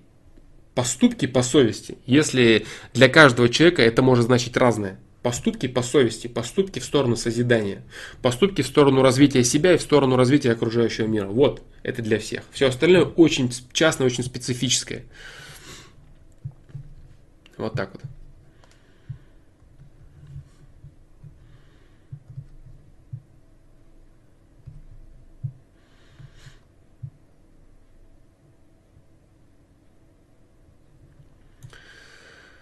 Вот так. Так. А, Спиноза, да, к возвращению к твоему вопросу. Абсолютно нормально а, после окончания школы не знать, чего тебе делать. Заблуждение, что человек обязательно должен четко представлять себе все свои цели. Именно поэтому я говорил, что а, самый лучший способ развивать себя – это не выискивать себе какую-то цель, которая может быть вообще неправильной целью или не твоей целью и так далее. Самый лучший способ построить себя – это э, делать все, что ты можешь здесь сейчас. Реализовывать все свои ресурсы, которые ты можешь здесь и сейчас. Все. А вот эти вот все рассказы про то, что ты должен точно знать, к чему ты идешь, постановка цели, там, вот эта вся вот эта вот хренота, которая сейчас э, пестрит вот э, и наш тоже э, СНГшный, так сказать, рынок информационных услуг, и западный рынок, все вот эти вот истории мастера, мастера, мастера успеха, вот эти все вот коучи, которые вот прям вот помогут, и не вот цель, там, постановка цели, целеполагание, все это бред. Потому что не каждый человек способен даже правильную цель для себя поставить. Но выберешь ты какую-то цель, будешь ты долбиться, как этот, э, в закрытую дверь, и что это, ты поставил цель, ты молодец, что ли? Ничего подобного. Нужно реализовывать, э, не каждый человек может правильно ее выбрать, это очень серьезная проблема. Вот так вот. Вот так делай то, что ты можешь. Э, если по поводу видео, саморазвитие, видео есть старое, э, самодисциплина лени, самодисциплина мотивация, особенно самодисциплина мотивация. Вот здесь просто ты посмотри и цель в жизни. Цель в жизни, да. Вот эти четыре видео посмотри, только нормально, внимательно посмотри, не как все сейчас привыкли смотреть все эти видео, которые пачками в день через тебя проходят, и там на WhatsApp, который тебе кто-то присылает, там все эти шутки, юморы и прочие по 10 тысяч видео в день. А нормально, попробуй въехать и попробуй для себя действительно это понять и как-то попробовать это применять. Если у тебя это получится, будет круто. Флом, человек может взять на себя работу системы Бога по созданию окружающего мира. Человек это и есть часть, частичка, частичка системы. Человек этим и занимается. Человек это частичка системы, которая этим и занимается. Строит окружающий мир, создает его. Он не может, он не может взять на себя эту работу. Он, даже если он очень сильно не хочет, она все равно лежит на его плечах. Да. У человека такая обязанность. Он обязан это делать. Хочет он этого или нет. Алишер Тимиров на этом стриме уже была политика. Нет, я вначале только сказал про то, что там 12 числа там у Алехи не срослось. Вот. И все, да? Вкратце, и то очень вкратце, я не вижу смысла сейчас о чем-то говорить. Так, дальше, дальше, дальше. YouTube. Так.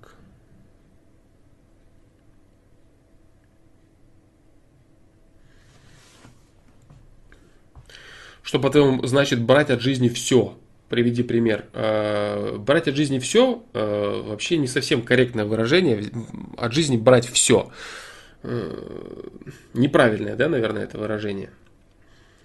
Точнее, не полезное, скажем так, потому что все это и хорошее, и плохое. Да, плохое в том числе. Вот что для меня. Для, брать от жизни все, что такое, хорошо, я отвечу, да, что такое для меня лично брать от жизни все. Для меня лично брать от жизни все, это значит совершать и качественные, и некачественные выборы. Вот, причем от э, максимально некачественного до максимально качественного. Вот что такое брать от жизни все. Правильно ли это? Нет, это неправильно, на мой взгляд. Вот так вот. Алишер Тимиров, стримфлом без политики, анонизма и рэпа не стримфлома. Точно, точно, да. Это точно.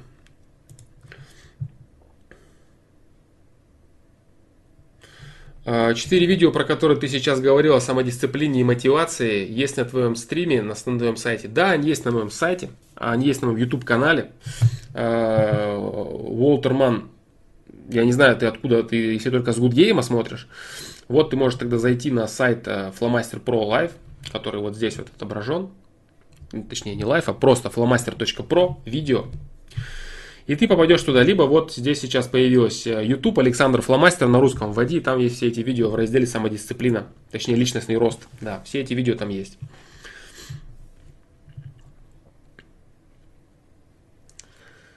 Вот так. Дальше. Землянин, Флом, привет. Познакомился с девушкой изначально только для секса. Беда в том, что она в меня влюбилась, и у нее есть маленький ребенок, полгода, о котором я не знал. Как помягче ее бросить? Э, смотря что, что ты, что ты изначально ей говорил, да? То есть, как изначально строились твои отношения. Как ты познакомился с девушкой изначально только для секса? Как это происходило? Ты встретился с ней и сказал, давай с тобой познакомимся только для секса, и она тебе сказала, да, конечно, дружище, не вопрос, давай будем с тобой трахаться, а потом, когда захотим, разбежимся, и вас, вас это всех устроило. Это первый вариант. А второй вариант, ты знакомишься с девушкой и говоришь ей, как ты ее любишь, как ты хочешь на ней жениться и так далее, и так далее, да? Вот это другой вариант для тебя во всех отношениях. А потом ты хочешь спрыгнуть с этого момента. Вот. Э, что ты ей говорил? Если ты говорил ей изначально все как есть, и вас это все обоих устраивало, ничего, в принципе, удивительного. Допустим и представим, что то, что она говорит, это правда. А, я не знаю, да, правда это или нет. Может быть, она в тебя влюбилась именно потому, что у нее есть а, полугодовалый ребенок, и она подумала, что, в принципе, хм, землянин-то не так уж и плох, можно из него мужа своего сделать. Вот. Но я говорю, представим, да, отбросим все манипуляции, представим, что это правда. А, если она знала изначально, и ты говорил ей о своих мотивах, абсолютно говори правду, что ты не в моем вкусе для построения семьи, ты знала, как мы знакомимся, ты знала, что нас связывает только секс, тебя это устраивало, меня это устраивало. Не нужно сейчас никаких э, драм, Тебе это не нужно, мне это не нужно. Я не хочу тебя обнадеживать. Я тебя и тогда не обнадеживал, я тебя и сейчас не обнадеживаю. У нас с тобой отношения, вот каждый знает свое, свое дело и свое место в этих отношениях. Все. Я тебя тогда не обнадеживал, сейчас не обнадеживаю. Никто никого не обманывал, все замечательно. Мы с тобой расходимся, когда у нас только либо вот как у тебя сейчас перетекает все в любовь, я не хочу тебя мучить, либо когда нам надоест заниматься сексом друг с другом, я тоже не хочу мучить никого из нас, мы разойдемся. Все абсолютно прозрачно, абсолютно правдиво. Если вдруг этот вариант не такой, и ты начинал с ней я тебя люблю, трамвай подарю, женюсь и прочее, прочее, а теперь все подходит к этому, а ты говоришь, так, ну мне надоело, я хочу спрыгнуть. Тут я не буду тебе советовать. Я, конечно, могу тебе рассказать, как грамотно грамотно съехать. Но я не люблю это делать. Именно по этой причине, кстати, я по большей степени закрыл э, персональное взаимодействие, да, э, которое было заключ... которое заключалось в том, что люди платили деньги за персональный, э, персональный контакт, в котором я решал их вопросы. И 99% этих вопросов заключалось в том, что как мне либо а, обуть своего э, партнера, как мне манипулировать партнером, и как мне слить партнера, который мне не нравится, или как мне завоевать человека. Ну, то есть, все упиралось в манипуляцию и обман людьми, да, я не брался за эти ситуации, они бесконечно накапливались. То есть, бабки люди готовы платить только за то, чтобы об- об- обманывать других людей. Это печально, вот, но это так. Потому что даже, допустим, представить там курсы по пикапу, да, это все то же самое, в общем-то, и есть. То есть люди готовы были платить деньги в большинстве своем, причем в подавляющем большинстве, именно за ситуации, которые заключались в этом.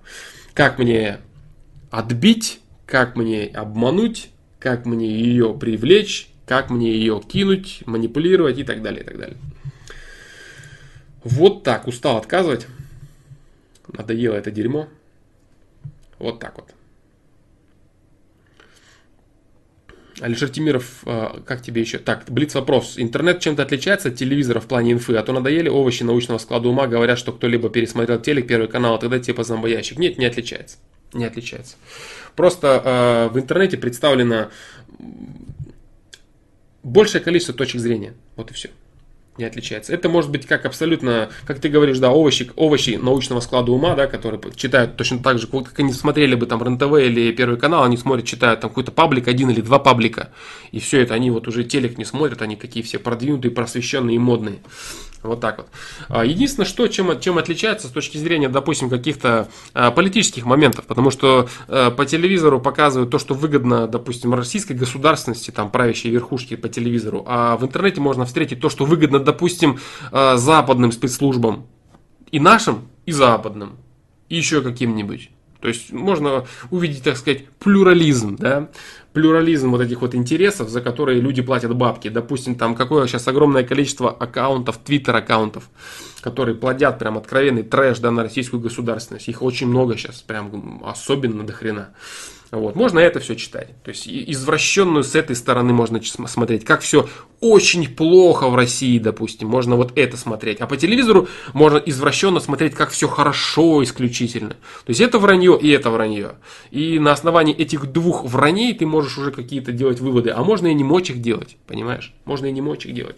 Можно тупо поверить, опять же, во что-то одно. Допустим, пользователи интернета, они любят э, играть именно в научного склада ума в овощей, да. И еще они любят играть в то, как все плохо в России.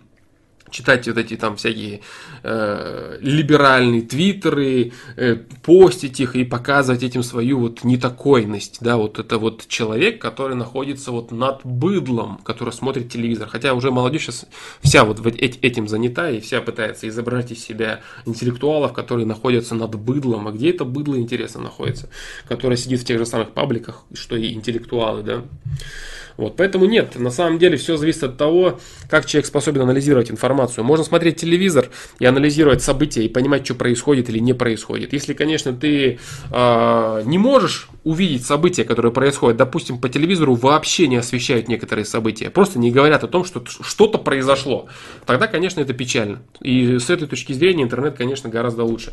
Он тебе показывает, что ты не то, что он тебе рассказывает, интернет тоже много чего рассказывает, чего вообще не происходит, в принципе. Допустим, ты можешь посмотреть через интернет новость какого-то, опять же, того же самого западного новостного оператора, да, который расскажет тебе, что вот то-то произошло, а этого, допустим, не было. В интернете ты можешь посмотреть, допустим, там э, фотографии людей, обычных людей, которые на, на месте происшествия какого-то были, или трансляцию прямую с места происшествия, не трансляцию прямую э, какого-то профессионального источника информации, какого-нибудь новостного, да, потому что он обязательно это осветит так, как это вот надо ему, а просто простого человека, очевидца. Я вот люблю смотреть, допустим, даже перископ, иногда заходишь и смотришь там трансляции э, людей из разных городов, из разных стран. Просто люди ходят, снимают по улице людей, снимают город и так далее. То есть просто люди ни в чем не заинтересованы. И желательно, вот наиболее качественный источник информации, как можно получать, это когда ты извлекаешь информацию из того события, которое об этой информации э, изначально не настроено, скажем так, на эту информацию. Вот, допустим, а, человек идет и снимает город а тебе нужно получить информацию о том, спокойно ли в этом городе или неспокойно. А он просто снимает какое-то мероприятие. Типа, вот смотрите, мой день рождения, там-то в таком-то парке. А тебе там СМИ рассказывают, что там ужасы какие-то творятся, или там еще что-то. Допустим, вот любят российские СМИ там кошмарить, там мигранты вот убивают всех, прям крошат, режут. Или, допустим, западные СМИ в России там бандитизм, там всех, там все алкаши, там всех тоже режут, убивают. А ты смотришь, то есть ты смотришь, допустим, э, прямые трансляции реальных людей, которые там э, в торговом центре человек ходит. Допустим, там ИРЛ, да, в Твиче есть такой раздел, или на Перископе ты можешь посмотреть. В торговом центре человек ходит, в, так, в, в таком городе, в этом, в пятом, десятом городе. Человек просто чем-то занимается, и он совсем не нацелен на то, чтобы что-то тебе рассказать. А ты вот то самое, на что он не нацелен, ты это и извлекаешь из его записи. Есть ты не слушаешь тот бред, который он тебе рассказывает, там, я вот сегодня там день рождения, да, тебе вообще-то не интересно. Ты смотришь на окружающую обстановку, что происходит вообще, как все оно, как люди там доброжелательные, недоброжелательные сколько людей, какая, что это за люди там ходят, что вообще происходит, какие настроения в обществе царят. То есть, если все вот это вот смотреть и анализировать, а если ты смотришь, допустим, CNN, который тебе рассказывает, здесь стоят злые люди, которые протестуют против вот этого. Это одно, или там РТ, например, или еще там что-то, да, то есть какое-то. То есть ты просто смотришь независимым взглядом э, на человека, который тебе совсем другое хочет сказать. А тебе плевать на то, что он тебе говорит, ты смотришь совсем другое, ты смотришь свое, то, что тебе интересно. Вот как бы о чем, да, то есть вот с этой точки зрения интернет это очень круто, и это совершенно по-другому. Но тут дело не в интернете, тут дело все-таки в, персональном подходе к информации, персональном подходе к информации и к тому, что вообще происходит, да, в мире и как ты это способен выуживать. Допустим, есть э, канал э, человека, у которого там вообще там подписчиков там буквально пара тысяч, он э, транслирует, снимает просто влоги свои с Америки. Просто ходит по Америке и снимает влоги, например, да, то есть что, как там, еще как вообще было. Очень интересно мне было смотреть выпуски его. Он ходил, сам себя снимал, когда были вот эти вот Фергюсоне в американском Фергюсоне были протесты, там вот освещалось в наших СМИ, в российских, что там вообще чуть ли не революция. Там просто у, ад и ужас происходит. Там вот в Фергюсоне массовые восстания. И СМИ это освещали так, что там действительно, да, все серьезно, все так прям вот объемно, все круто и чуть ли не без, неконтролируемая ситуация. А он просто снимал свой влог. И он проходил рядом. Он проходил рядом, показывал себя, показывал людей, которые там стоят. Ему вообще плевать до этого события. И там все очень конкретно было показано. Что полицейскими кордонами все это окружено. Там людей очень мало. А, человек стоит, протестует, орет против там беспредела расового или там властей. А здесь через тротуар буквально ходят люди с пакетами, с магазинов, смотрят на это и улыбаются. Причем разного, разного цвета кожи люди, разные люди абсолютно. Ходят, разговаривают друг с другом, им просто плевать. А когда ты смотришь новости, у тебя, у тебя создается впечатление реального хаоса в стране. Но это не так, абсолютно не так. И он ходил, снимал, я обращал внимание на задние планы, что там реально происходило в этих городах. Что это просто мелочь. Это просто мелочь. Это как представить, если там выведут там, не знаю, там 20 человек на там какой-нибудь загон, который будет орать там, там, не знаю, там Путин вор, и это будут снимать во всех СМИ показывать с разных ракурсов. И вот типа вот это митинг, это революция. Вот так вот все вот как бы СМИ работает. Да? Поэтому для того, чтобы э, черпать информацию э, из тех источников, на, на которые, допустим, ты сам не можешь своими собственными глазами посмотреть, и, и даже и смотря своими собственными глазами, ты можешь смотреть на какую-то постановку, да, на какую-то постанову или еще что-то. То есть те вещи, которые ты конкретно объемно понять не можешь, ты должен смотреть через незаинтересованные источники. То есть я смотрю вот этого блогера, человека, да, который просто снимает для себя Америку и что-то рассказывает, как он в ней живет, как вот он, какой он крутой, мне вообще без разницы, что он говорит. Мне интересно смотреть за обстановкой в тех местах, где он бывает. Допустим, он снимает какое-то пати. Он пришел, допустим, и какие там люди? Как они себя чувствуют? Разных возрастов, черные, белые, азиаты, всякие разные. Они радуются, веселятся, им плевать на все, у них все хорошо. То есть вот, мне интересно брать из этих видео совсем не то, что он мне дает. Мне интересно брать из них то, что мне интересно, а не то, что он там рассказывает про пати или про то, как он там что-то где-то работает. Мне вообще нет дела никакого до его жизни. Мне есть дело до ситуации, которая происходит, до условий, которых он живет. Вот, вот, допустим, да, пример я такой привел. Это много времени, конечно, мне потребовалось, чтобы сейчас это все рассказать, но я думаю, что это полезно. Я думаю, что это полезно, я думаю, что это очень крутой... Э, да, вот, вот Алишер Тимиров не совсем блиц-опрос получился, сори, парни, что так вышло. Да, но я думаю, что это очень полезный, полезный вопрос и полезный ответ, потому что вот эта вот возможность э, получать вот таким образом информацию, это очень круто. Когда тебе кто-то что-то рассказывает, а тебе совсем плевать на то, что он рассказывает, ты совсем другое из этого пытаешься почерпнуть. И человек, который, э, допустим, ему, ему, ему не важно, как освещена позиция Америки в этих протестах. Ему плевать на это, он себя снимает. А я смотрю, как она действительно освещена. Он остановился, что-то рассказывает. И вот сегодня я проснулся. Какой-то бред он рассказывает. Я смотрю, что люди ходят. Чернокожие люди. Улыбаются, разговаривают. Все прекрасно, удивительно. Кордон полицейских там из 10 слоев. Все там вот так окружены. И там, не знаю, 25 человек что-то орут и все. А освещено это, я говорю, трагедия, революция в Америке, там просто ад творится. Такое же, как и вот российские некоторые видео можно так посмотреть, кусками нарезанные. Рекомендую, кстати, вот людям вот, э, вот так вот с информацией знакомиться.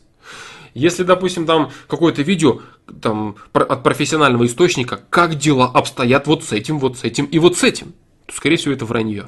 А если ты смотришь там какой-то, как сегодня прошел день там у видеоблогера там Васи, да, ты смотришь и, и видишь совершенно другое. А блогер Вася, допустим, в этот день был на Тверской, например. А ты не можешь побывать на Тверской и посмотреть своими глазами, что происходит. А ты видишь это все на заднем плане, как это все, что там, что там происходит, как люди настроены, что много, мало их людей и так далее. А если ты смотришь какого-нибудь овоща, который протранслировал революцию Навального, там заснял там все кусками, все выкрал там, это одно. А с другого ракурса ты можешь смотреть, что какой-нибудь дурачок выступает один, а его снимают 50 человек. И ты понимаешь, что эти 50 человек растранслируют это так, что просто там не знаю, что творилось. А на самом деле ты понимаешь, что там было.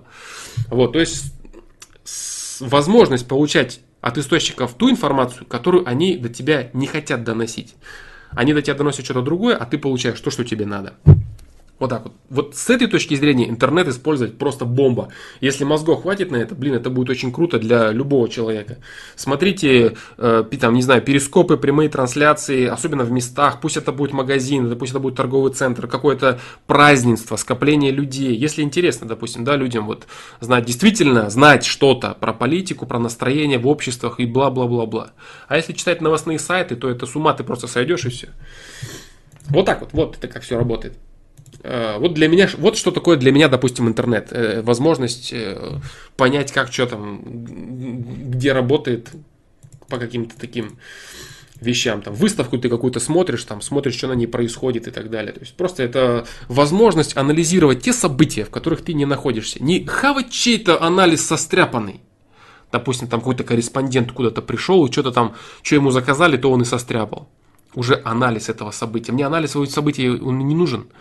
Нужно само событие. Событие, которое я не могу увидеть, я его беру из интернета. И на основании того, что я увидел с тех или иных источников, я создаю свой, свой собственный анализ. Чего я рекомендую и делать вам тоже.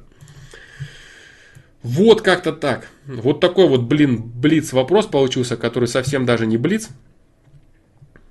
Да, совсем это не блиц.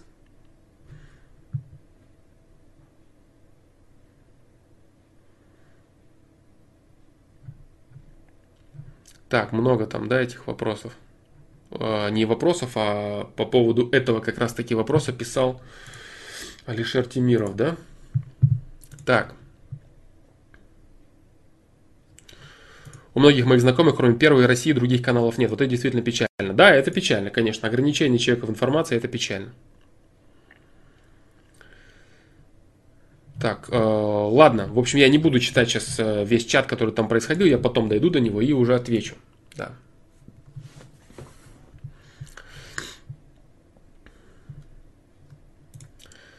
Э, продолжение это политики, я не знаю. Или что это? Кстати, отчасти ответ на задачу получился. Отчасти да, вот такой вот спойлер небольшой, но в принципе я думаю, что это сложная задача. Я думаю, вот последний герой, вот ты крутой, как ты смог это понять и заметить? Это на самом деле такой достаточно один из объемных ответов на задачу. А, да, молодец, что ты это увидел, молодец, что ты это понял, и это очень круто. Значит, не зря вообще я трансляции все эти провожу, раз кто-то что-то может соображать. Это уже ништяк. Да, ты полностью прав, это один из э, вариантов черпать информацию.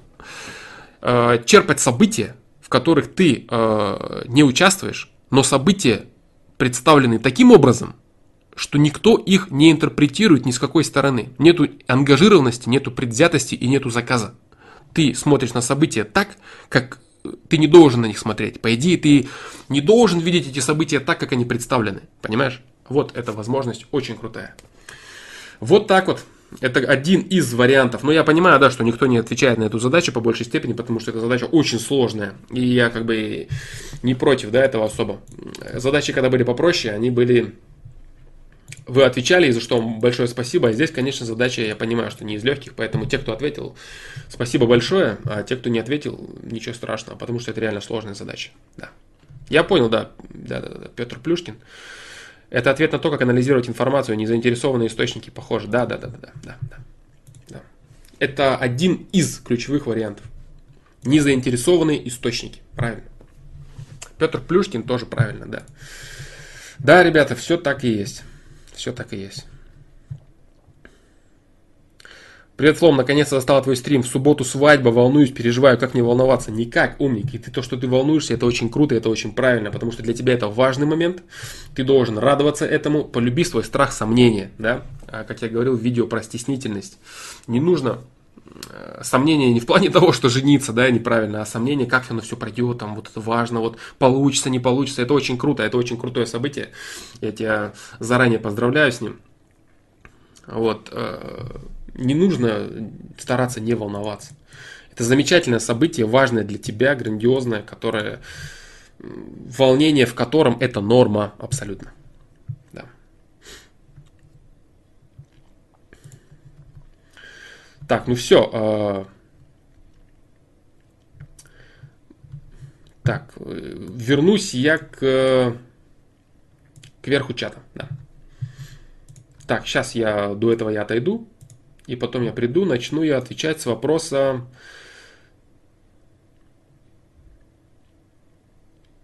Так.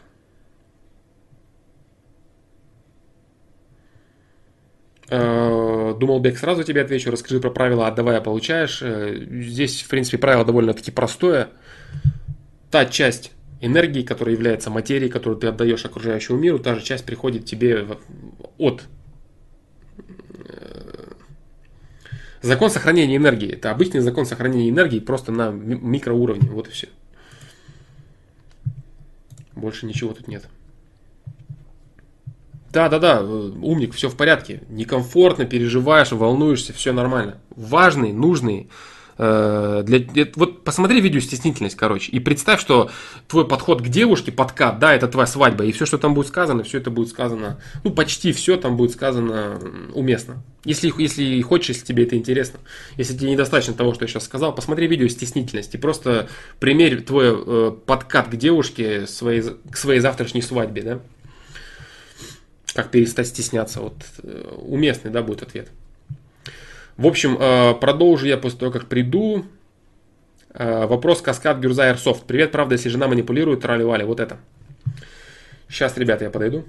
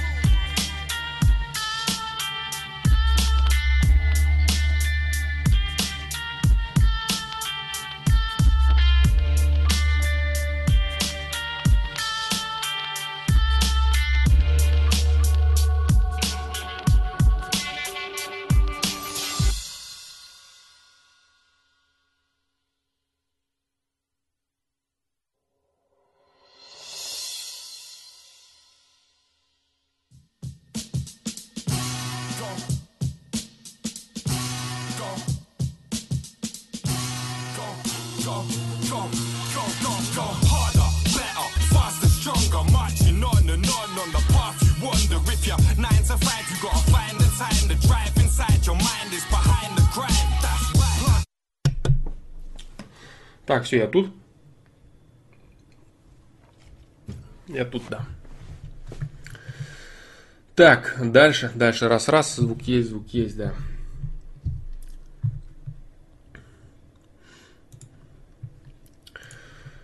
Так, так, так.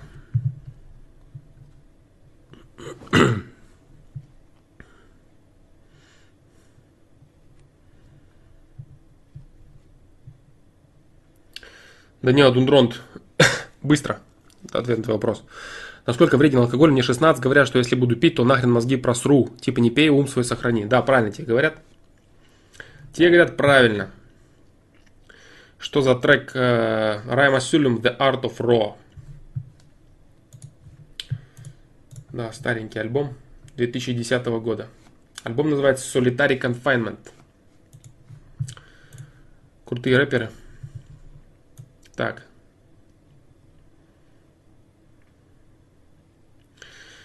Э, Каскад Гюрза Airsoft. Привет. Правда, если жена манипулирует, то она хочет вернуться. А то все мне твердят, это твердят, ее мнение постоянно меняется. То она хочет, то не хочет. Как это работает, бывшая жена?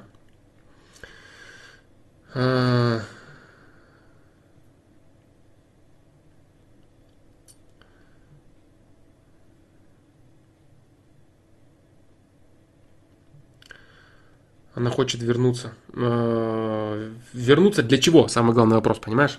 То есть вот для тебя самое главное не хочет ли она вернуться, а хочет ли она вернуть тебя в свою жизнь для чего? Вернуться... К чему вернуться? И знаешь ли ты, какие у нее изначально были планы? Хватило ли тебе, так сказать, анализа всей ситуации для того, чтобы понять, для чего она изначально была с тобой? А, пересмотрела ли она какие-то свои планы. Если она тобой манипулирует, вот так вот, да, как ты говоришь, манипулирует она тобой, она хочет вернуться. Если она манипулирует и хочет вернуться, эм, для чего, да? То есть явно там какие-то цели, которые не очень созидательные, мягко скажем, да? То есть что это такое? Может быть, ей не хватает просто денег, и она хочет тебя э, вернуть в свою жизнь для того, чтобы ты ее тупо обеспечивал? Может быть, она действительно пересмотрела какие-то вещи и хочет отношений с тобой. Непонятно это, понимаешь? То есть здесь факт, естественно, есть такой, что если она э, взаимодействует с тобой, если твоя бывшая жена взаимодействует с тобой, так или иначе, то она хочет, чтобы ты был в ее жизни. Вот. Но тут надо быть очень аккуратным она может э, строить из себя человека, который очень хочет продолжения отношений с тобой, например, понимаешь? А на самом деле она за это время, допустим, э, никого не смогла найти и искала, допустим, да, то есть она не, не жила мечтами о том, как бы она с тобой замечательно хотела быть дальше, а искала, допустим, кого-то и, так сказать, осталась без вариантов и такая, так, ну так как нет вариантов, пусть будет хотя бы этот же. Вот. Я не утверждаю ни в коем случае этого. Вполне может быть и другой вариант. Вполне может быть такой вариант, что она обдумала э, действительно все, что произошло.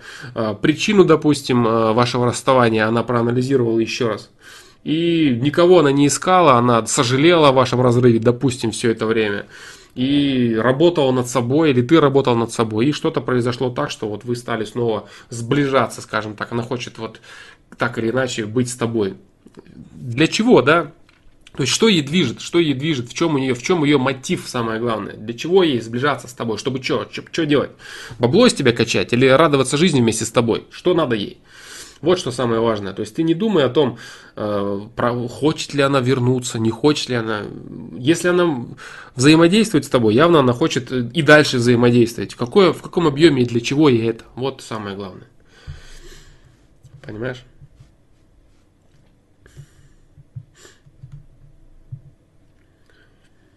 Вот вторую часть вопроса твою я не совсем понял. А, Ее мнение постоянно меняется. То она хочет, то не хочет. Как это работает? То есть здесь можно тоже говорить о наличии какой-то манипуляции. Есть там простые методы эти дебильные, которыми учат там ближе дальше и прочее вот это. Стандартные манипуляции, когда там ты человека прикармливаешь, потом отталкиваешь, прикармливаешь, отталкиваешь, прикармливаешь, отталкиваешь, и человек начинает с ума сходить и уже сам за тобой бегать. Ну, тоже до определенного момента, и не все люди так. Не со всеми людьми это будет работать. Поэтому это все очень, это все очень плохо и очень опасно. Я говорю, да, про манипуляцию. Манипуляция интересна тем, кто, у кого плохо получается контакты с людьми. И они думают, что в этом есть какое-то вот э, сверхблаго, да, это так круто, так интересно, манипулировать людьми, блин, это так круто, вот я смог обмануть, я победил. Вот, до тех пор, пока ты это не умеешь, тебе кажется, что это очень круто. А потом, когда ты э, понимаешь, насколько это на самом деле несложно, и какой от этого отвратительный профит в итоге ты имеешь, ты понимаешь, что это скучная вещь, и заниматься этим ни в коем случае нельзя. Вот так вот. Ну, это так, к слову, да, так сказать отошел от темы немного. Мотивы. В общем, каскад Гюрза Airsoft. Мотивы, самое главное. В чем ее мотив? Она хочет вернуться. Допустим, хочет. Хочет. Для чего? Вот это для тебя важно. Понимаешь? Для чего? Чтобы что делать? Чтобы бабло с тебя иметь? или чтобы построить, попробовать отношения. Если первое, то тебе такой человек не нужен. Если второе, значит ты уже сам смотри, хочешь ли ты построить с этим человеком что-то еще раз или нет. Может быть, вы были молодые, глупые, разбежались не по пониманию. Вот так, отсутствовало взаимопонимание. Всяко может быть. Бывает, люди после развода сходятся и живут очень крепко. Потому что они были либо не готовы, либо молодые, либо, э, либо просто глупые они были. Вот и все. Бывает и такое.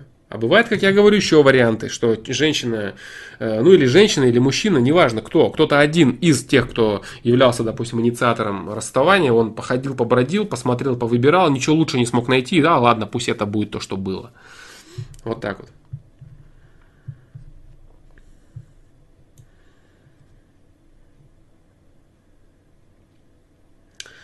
Вот такие вот дела. Поэтому самое главное, ответь, ответь для себя на вопрос – Э, что ей нужно. Если ты не можешь этого проанализировать и понять, это, ну, это печально, да, это печально. Я тебе не смогу ответить на этот вопрос, да, я не знаю ваших отношений, я не знаю ни тебя, ни ее, я не знаю, что происходит. Я могу лишь озадачить тебя. Озадачить тебя задачей, что ей нужно. Все. Следующий вопрос. Последний Еврофлом, ты ведь занимаешься боксом. Скажи с высоты опыта, сколько времени нужно, чтобы поставить удар и приобрести навыки самообороны, если нормально занимаешься. Занимаюсь уже около месяца и чувствую, что та степень, которая мне нужна была, уже почти достигнута. Но тренер говорит, что этого хватит на непродолжительное время. Как считаешь, сколько времени нужно в среднем, если нормально занимаешься? В среднем год. Один год ты должен заниматься, чтобы более-менее поставить двоечку, для того, чтобы хотя бы один удар сохранился у тебя на продолжительное время. Один год. Если не брать, что ты там супер от, от, а, одаренный, супер талант, или ты, допустим, прям совсем бездарный. Вот. Ну, даже если ты совсем бездарный, то, в принципе, за год при нормальных занятиях, не то, что ты ходишь на тренировку, а ты занимаешься на тренировке. Да. Люди любят, я хожу на тренировку, да. На тренировку не надо ходить, надо на ней заниматься надо. Если ты занимаешься, то года будет достаточно для того, чтобы что-то, что-то научиться и как-то, как-то хотя бы руки держать и бить. Понятно, у тебя там не будет ни ног, ни спины, ни уворотов, ни дырков, ничего, но, по крайней мере, двоечку за год ты поставишь. Пару месяцев, да, этого недостаточно, потому что за пару месяцев у тебя ни о каком автоматизме и речи быть не может. То, что ты там выучил, руку можешь скинуть, этого недостаточно. Да, этого недостаточно. А, три года, ну три года это уже, это уже вообще хороший будет, хорошая физподготовка будет три года это уже, это уже вообще нормально. То есть, если ты три года занимался, допустим, и хорошо занимался, то ты уже прям, не знаю, это прям совсем уже хороший уровень у тебя будет на, на долгое время. Да. Прям уже не то, что там одну двоечку ты поставишь, а ты уже несколько ударов будешь, да. Ты уже двигаться сможешь нормально, более или менее. У тебя уже ноги будут более-менее хорошие, ты уже встречать удар сможешь. То есть это уже, это уже такой нормальный, нормальный задел э, более или менее бойца на всю жизнь, я бы так сказал. Да, если ты хорошо, плотно занимаешься три года боксом. Я был вот так. А для того, чтобы просто там поставить э, один, один удар и больше ничего, там запомнить это, так. Три года, да, это, это хороший срок. Это замечательный срок. Если ты имеешь возможность столько походить, это было бы вообще прям идеально. Не походить, а позаниматься столько. Да.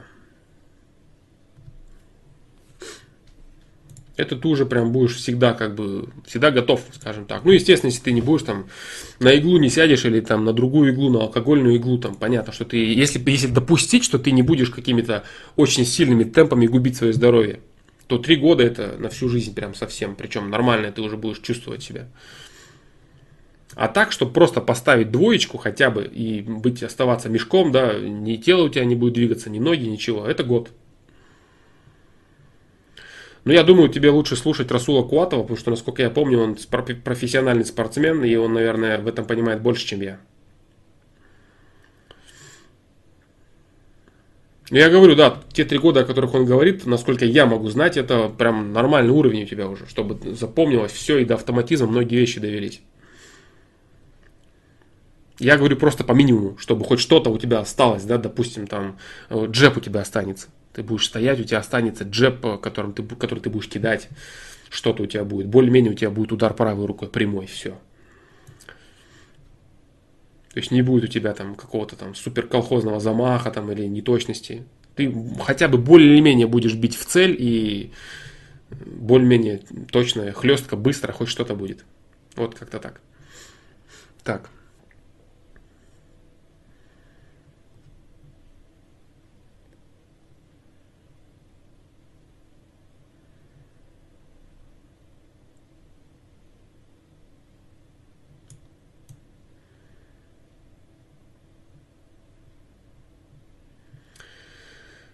Так, так, так.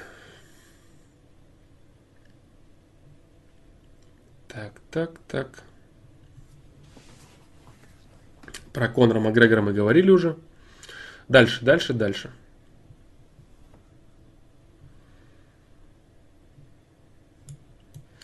Ты про уверенность говорил, осознание того, что у тебя равные возможности по реализации своих ресурсов. Можешь, пожалуйста, простыми словами объяснить эти слова, как-то пример привести на этот счет? Э, да, могу. Э, я сегодня, кстати, это делал уже. На какой-то вопрос я отвечал, сегодня уже приходилось отвечать на этот счет. Каждый человек, то, что он имеет, то он имеет возможность максимально реализовать я не говорю, что все имеют одинаково и все могут прийти к одинаковым результатам. Нет. Я говорю то, что если ты имеешь определенный набор своих ресурсов, то ты можешь их одинаково со всеми реализовать. Вот и все. То есть по максимуму я могу свои ресурсы, реализовать. Ты можешь по максимуму свои ресурсы реализовать. Мы придем к разному. Кто-то в чем-то придет к большему, кто-то в чем-то придет к меньшему. Но свои ресурсы каждый имеет возможность реализовать по максимуму. Вот все. Тут не нужны никакие примеры. Вот так вот.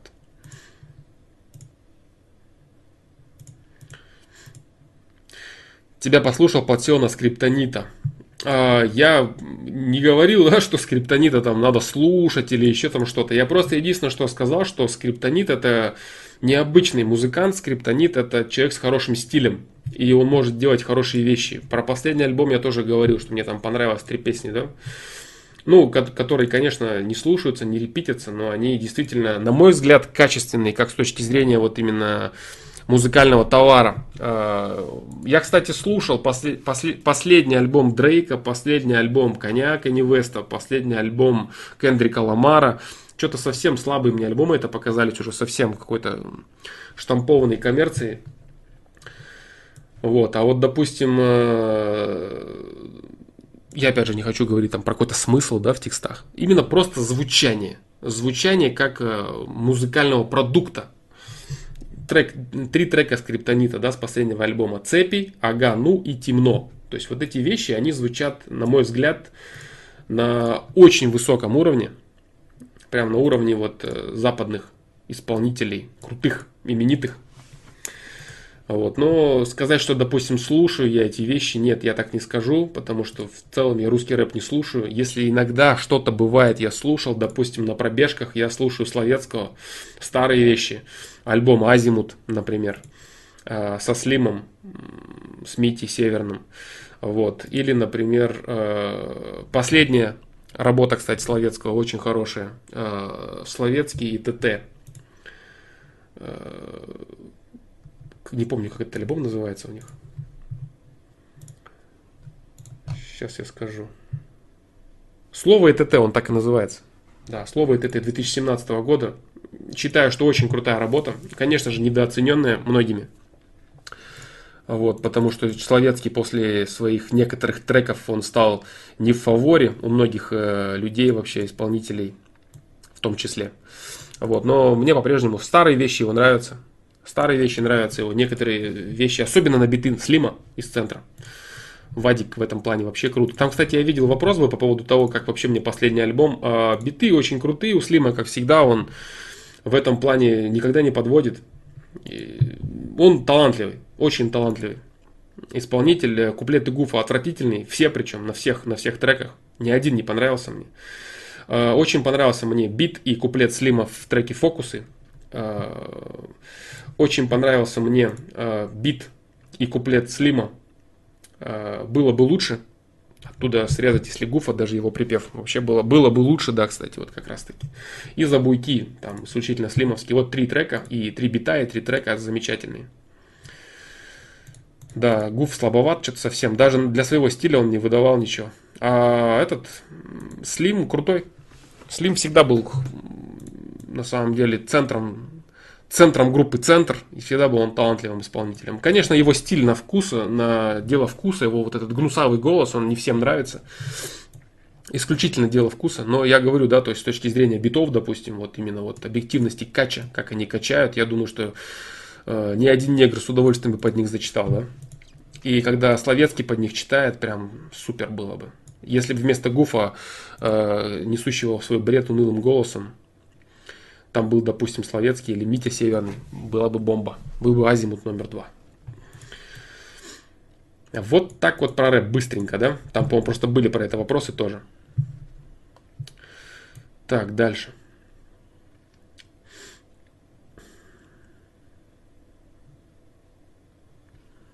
Дальше, дальше, дальше.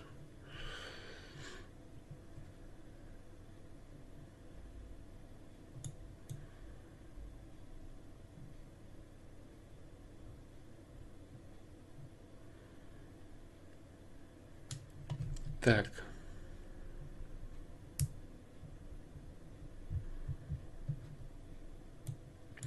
А, Грац, Грац МВМ. Если принять то, что все справедливо, и, например, тебя побили, ограбили, есть ли смысл идти тогда в мусарню? Если ты сам виноват, лучше думать над тем, за что с тобой это произошло. Одно другое не исключает, понимаешь, дружище? Одно другое не исключает. А, понять, за что а, с тобой это произошло, и возможность как-то решить свои проблемные ситуации с этими людьми, это не исключает одно, одно другое, понимаешь? То есть, э, если существует возможность э, так или иначе этих людей наказать или компенсировать свой вред, это нужно сделать. И при, этом совсем не значит, что не нужно понимать причин того, почему с тобой это произошло, да? Вот, то есть не нужно противопоставлять эти вещи тогда зачем? Нет, не надо. То есть ты пошел э, в полицию, написал заявление, и тебе плевать на то, почему это с тобой произошло. Ну нет же, это же не, не обязательно эти вещи должны против, противопоставляться, правильно? Дальше.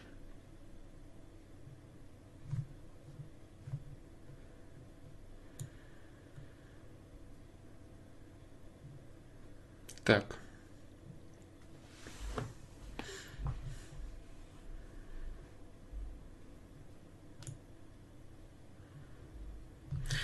Продолжение к вопросу про Хабиба. Да, да, вот э, только на Хабиба никто внимания без этого не обращает. Да, я понимаю, что он уже не знает, как к себе внимание привлечь, чтобы люди, чтобы его бои стали кассовыми, чтобы его бои стали более популярными и так далее. Потому что он, во-первых, боец из России, вокруг него нет никаких там громких скандалов, никакой там грязи нет, и всем как бы плевать, да, то, что он там хороший боец, и никому это не интересно, никто не хочет платить за это, поэтому ему не дают, собственно, чемпионские бои, потому что они не будут настолько кассовыми, поэтому он решил заняться трэштоком, но это не его, однозначно.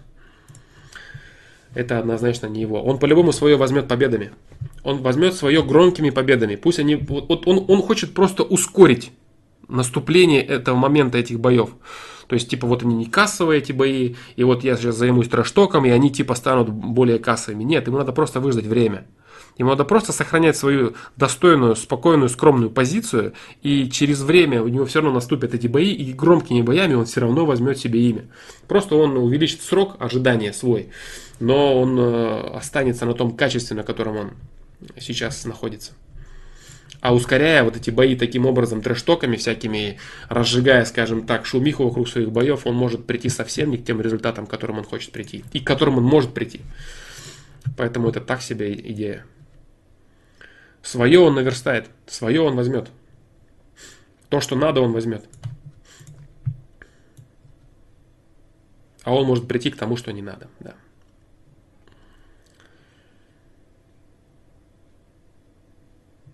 Смотрят три семерки. Когда я выхожу на улицу, то мне кажется, что на меня пялятся, надо мной ржут неуверенность. Да, конечно. Каждый человек, он думает о своих делах, он думает о, о своих каких-то, своем позиционировании. Вот и все. Э, ржут в основном, даже если представить, что ты человек... Э, так, сейчас, секундочку, сейчас я приду. Сейчас, сейчас, сейчас, сейчас.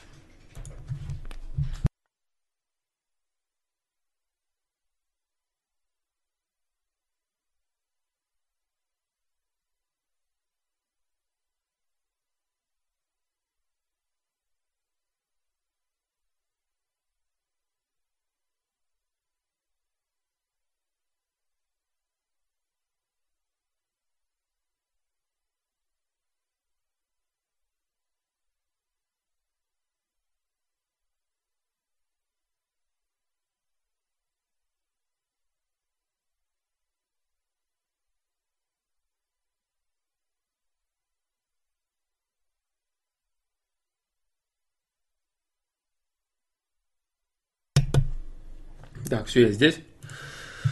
Раз-два, да, есть. А, я говорил, да, уже много раз по поводу того, что люди, а, которые смеются над слабыми людьми, это люди, наоборот, такие максимально неуверенные в себе.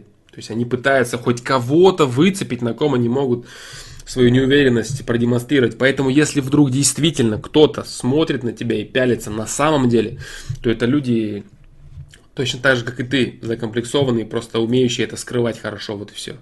Нормальному, полноценному человеку ему не доставляет радости унижать э, или смеяться, забавляться, ухмыляться над каким-то слабым человеком. Ему это просто неинтересно. А действительно ли тебе интересно мнение человека, вот этого, который является слабым и некачественным человеком, который бы выискивает каких-то слабых людей, которые не могут за себя постоять, чтобы как-то самореализоваться за счет них и посмеяться над ними. Какой смысл обращать внимание на мнение таких людей? Это даже если мы представим, что кто-то смеется над тобой, что очень маловероятно в принципе. Да. Вот так.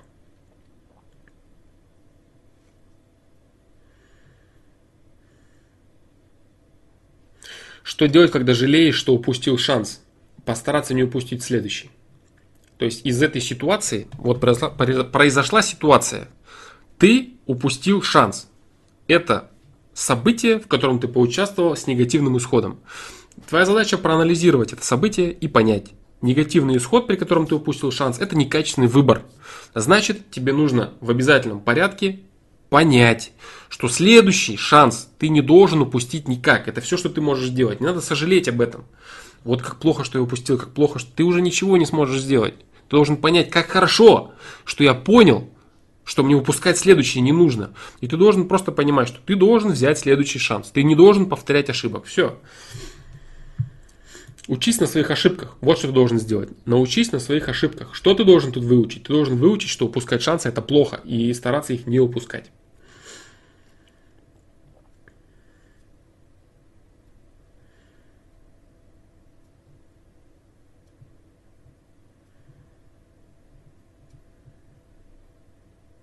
Так. Олег Семенов, привет, Саша. Задавать вопрос, где лучше, чтобы ты точно ответил в трансляции. Не обязательно в этой. А, я не знаю, точно я отвечу нет. Э, если дойду я, допустим, сегодня до некоторых вопросов или нет, я этого как бы не знаю, да. Отвечу ли я точно. Ну, на трансляции я, по крайней мере, все вопросы зачитываю, если, конечно, это какой-то неоднозначный троллинг или глупость какая-то. Или оскорбление там какое-то унылое или еще что-то. Если это нормальный вопрос, я всегда зачитаю. Могу не ответить, могу сказать, что не буду отвечать. Или, допустим, если это какой-то очень развернутый вопрос или сложный вопрос, могу сказать, чтобы на сайте задали. Я отвечу на вопросы на сайте тоже, если будет необходимость в этом. Я отвечу на них тоже. Просто на самом деле большинство вопросов, которые там есть, это вопросы, если даже не брать причину, по которой я не отвечаю, да, вот, э, это вопросы, э, на которые есть ответ. Косвенные те или иные ответы есть. Да. Есть, конечно, вопросы новые. Новые есть вопросы, очень интересные вопросы есть, да. Есть такие вопросы, которые я думал даже видео, может, по некоторым сделать. Не буду говорить, какие. Одно вот прям-прям уже на старте было как-то, но что-то не пошло. Да.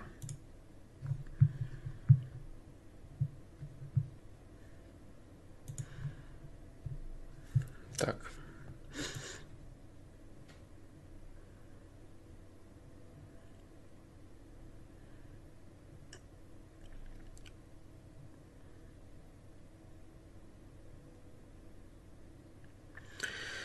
Дмитрий Иванов, Флом, когда перестаю смотреть твои видео или другие развивающие, то начинаю деградировать, будто другая личность. Что делать? Будто оторвался от источника хорошей инфы и все. Значит, ты не до конца понимаешь то, что ты видишь. Значит, ты не до конца усваиваешь тот материал, который ты потребляешь. Тебе постоянно нужна подпитка, значит. Да, то есть нет осознания у тебя в, получ... в полученной информации. Недостаточно осознания. Да. Глубже изучай. То есть здесь ты, получается, ты человек, который при прекращении поступающей информации, то есть вот как ты, например, ты перестал смотреть видео и все, ты начал деградировать. Это значит, ты просто живешь на мотивации. То есть фломастер-то там зарядил тебя положительными какими-то эмоциями, там, да, вот надо делать, вот это, вот это, вот это, куда, блин, круто, все я делаю. И тебя хватает там от видео до видео, понимаешь? Значит, недостаточно ты понимаешь глубоко те вещи, которые вот э, я, допустим, стараюсь доносить. То есть нет осознанности. Если бы услышал или просто знание, э, может быть, в каких-то вещах есть понимание. Вот. Но значит, осознания тебе не хватает. То есть ты не живешь этими вещами. Человек, который услышит что-то и действительно поймет, прям вот э, осознает это по-настоящему, у него это останется навсегда, у него это заложится в фундамент, ему будет без разницы. Слышит ли он что-то другое, говорит ли там что-то фломастер новое, ему будет без разницы. Он уже будет понимать, вот это мое, все, точка. Вот, не хватает осознания тебе вопрос э, некоторых вещей, которые ты знаешь, да, допустим. Если перестаю копаться, то сразу лезу в говно какое-то, негативные мысли появляются. Ну, значит, ты не замещаешь свое свободное время, свое, свою деятельную инициативу чем-то полезным. Это тоже правильно. Вот. Э, правильно имеется в виду, что нужно постоянно себя занимать полезными для себя вещами. Как я говорил в видео, допустим, э, вирусные приложения мозга, что мозг отличается от компьютера тем, что компьютер может быть не занят какими-то процессами. То есть в чем разница, да? Вот это ключевой момент, кстати.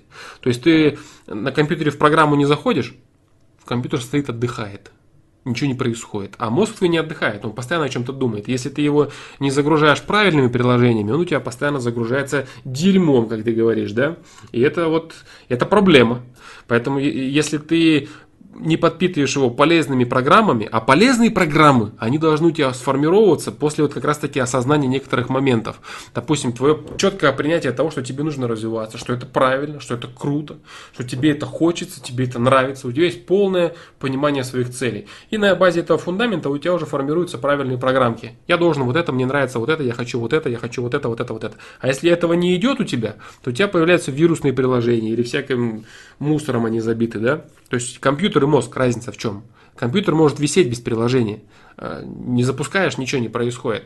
А мозг нет. Мозг сам постоянно что-то потребляет. Если ты это не контролируешь, если нет ручного управления, если есть автомат, автоматизм и автоматика, то ты будешь клевать все, что первое попадается. А первое попадается обычно мусор. Зайди даже в интернет, да, первое, что тебе попадется, обязательно какое-нибудь дерьмо. Если ты это не контролируешь, этот процесс, ты будешь его набирать. Вот и все. Аккуратнее потребляй информацию. Костя Лобанов, Флом, почему ты решил создавать такой контент по саморазвитию? Откуда взялась такая идея? Ну, там симбиоз идей, да, на самом деле. Совокупность, правильное здесь слово будет, да, совокупность идей по этому поводу. Скажу лишь вот что, что я просто увидел на тот момент, э, я уже отвечал на этот вопрос, да, на самом деле, я просто увидел э, э, огромное количество некачественного контента на этот счет и почему-то подумал, что у меня получится создать что-то действительно полезное. Это, это громкое, гро, такое громкое и дерзкое заявление, что там, типа, я крутой, а все остальные беспонтовые. Вот. Но где-то близко к этой мысли была мысль, да, была мысль такая вот тщеславная, да, и я подумал, что у меня получится это сделать что обычно э, создают всякие обучающие видео. Наоборот, я посмотрел там, как строить отношения с девушкой. Ты видишь и видишь человека, который не умеет строить отношения с девушками, озлоблен на мир, озлоблен на отказ девушек, который рассказывает про то, что надо там заниматься пикапом или манипулировать. Это, то есть учат те, у кого это не получается. То есть учат люди, которые учителями становятся те, кто не может сам это сделать. Допустим, там тренер по бизнесу, бизнес-тренер там какой-нибудь, или там тренер биржевой торговли. Если ты умеешь на бирже работать, иди зарабатывай, да, как бы ты умеешь делать бизнес, иди делай бизнес. Вот. И люди, которые не умеют это делать, они начинают учить. И я увидел, что это так, и особенно, особенно в отношениях, особенно в личностном росте. Я увидел огромное количество мусора, особенно в русскоязычном э, этом, и решил, что да, вот попробую-ка я замутить что-нибудь интересное. А потом и получилось еще некоторые вещи развить свои, нужные, правильные. Вот такие вот дела. Как-то так. То есть, да, люди, которые не умеют делать это, не умеют, допустим, строить качественные отношения, они лезут со своими идиотскими советами, которые мешают жить людям. Они просто таким образом пытаются отыграться как-то за свои неудачи, типа там того же Амирана, да, которого там, я не знаю, девушка там с бизнесом кинула, там у него не смог разобраться ни в женщине, понять, как можно, как мужчина может допустить, чтобы он, допустим, общался с женщиной, которая его полностью кинула, он, значит, он вообще не понимал, с кем он дело имеет, или на деньги, и после этого он еще имеет э, э, наглости учить людей отношениям и что-то рассказывать про женщин и так далее. Как это вообще? Как это возможно вообще? Ты сам научись сначала, ты пойми, как это все вообще работает, как это происходит. А обиду свою изливать и засорять говном мозги людей молодых, это, конечно, вообще круто он придумал, молодец. Да. Вот такие дела. И вот таких учителей, их очень много, типа Дениса Борисова, да, которому на самом деле лучше бы вести спорт и рассказывать про то, как делать упражнения. У него это вот отлично получается. Я много смотрел его видео, как там делать упражнения, и он красавчик в этом. Но когда такие люди начинают рассказывать за жизнь, да, это, это печально на самом деле. Это печально, это неправильно. Это они делают зло, эти люди. Они совершают ошибку, когда начинают рассказывать свои мысли по поводу тех вещей, в которых они вообще не разбираются. Это плохо. Вот так вот. Будешь судить 16-й независимый? Да, буду судить. А, на самом деле, так, ладно, не буду я говорить мотивы свои по этому поводу. Очень забавно все вышло. Случайно, да? Да, я сам предложил свою кандидатуру Рэпер Иксу по, старой, по старому, так сказать, знакомству, да. Сказал, что я не против. Что я действительно не против. Расскажи поподробнее. А что, что тут рассказывать? Я, в принципе, судил много батлов. Э, меня знают люди, некоторые, как судью, э, как человека, который разбирается, ну, может, может нормально оценить трек, допустим, да. Очень часто меня приглашали, приглашают на разные батлы. Это, правда, никто не знает, да, я это не афиширую. Ну, зачем? Мне это интересно я слушаю, чем живет э, творчество, допустим, российского рэпа, да, как, что вообще происходит, э, что там вообще в русском рэпе, какие движухи происходят, какой там стиль у людей есть, качество и так далее. Мне это интересно, это один из тех аспектов, который вот как мне очень интересно было, очень забавно было наблюдать, как все, допустим, рэперы, рэп, рэп-сообщества, они бомбили по поводу того, что Хованский одним там своим треком шутливым убрал всю их рэп-игру, там, или тот же там Птаха, который честно говоря, на мой субъективный взгляд, из себя слабо что представляет как рэпер и как человек, который что-то привнес. То, что он в центре, э, допустим, выступал да, на биты Слима э, под стиль Гуфа. В, в, в первый, первый альбом был хороший у Гуфа, у него стиль хороший, качающий, да, все круто, без вопросов. А биты у Слима всегда замечательные. И Птаха там замазался, и вот он рэп-игру строил, что ли, или что он делал вообще, непонятно. Вот. Или какие-то другие там рэперы. Вот, мне интересно было смотреть, что вообще происходит. Вот такие вот дела. Поэтому как бы я слежу за этим творчеством.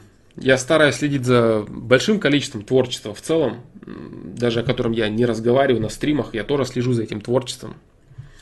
Что вообще происходит в творческой среде да, нашего великого государства, большого. Я имею в виду постсоветское пространство, да. И русскоговорящих людей вообще в целом. Вот так вот.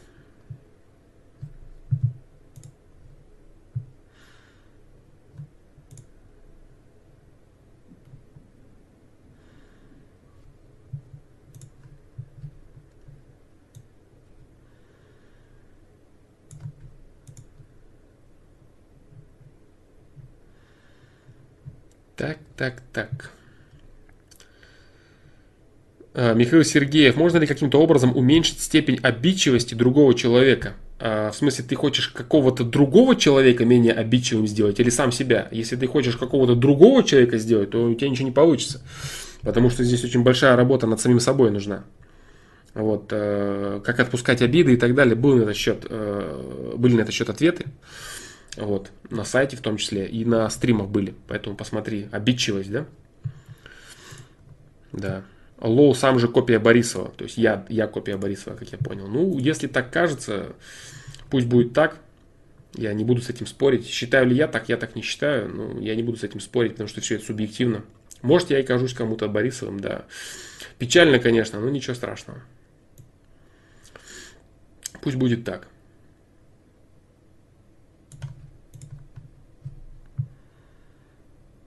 Так, а, слушай, хотелось бы узнать вот что.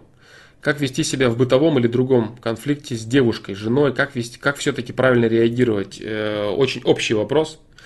Здесь нужно понять, э, знаешь что, здесь нужно понять, что именно происходит, как вести себя в конфликте, что за конфликт, кто прав, кто не прав, из-за чего конфликт вообще появился. Если появился конфликт, значит отсутствует взаимопонимание, потому что если даже присутствуют какие-то разные точки зрения на вопросы, если ты видишь жизнь вот так, а она видит ее вот так, но у вас есть нормальное взаимопонимание, при котором вы можете найти общие точки соприкосновения или хотя бы объяснить друг другу, почему у вас разные взгляды, то у вас не будет ссоры, у вас не будет конфликта. Или если каждый тянет одеяло на себя, то это вообще это отношения, что ли. Каждый пытается обуть другого и тянет одеяло на себя. Поэтому это печалька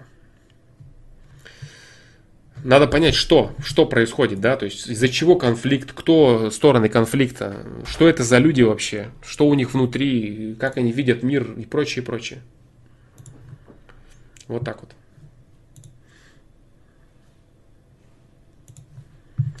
Так, сейчас.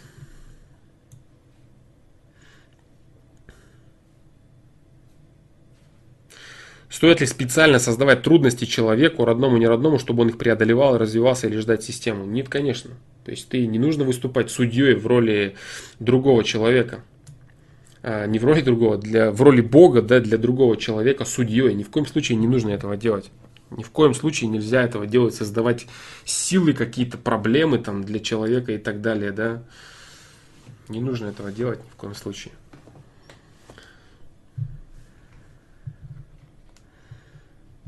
Да, то есть ты должен помогать человеку, другому, тем более близкому.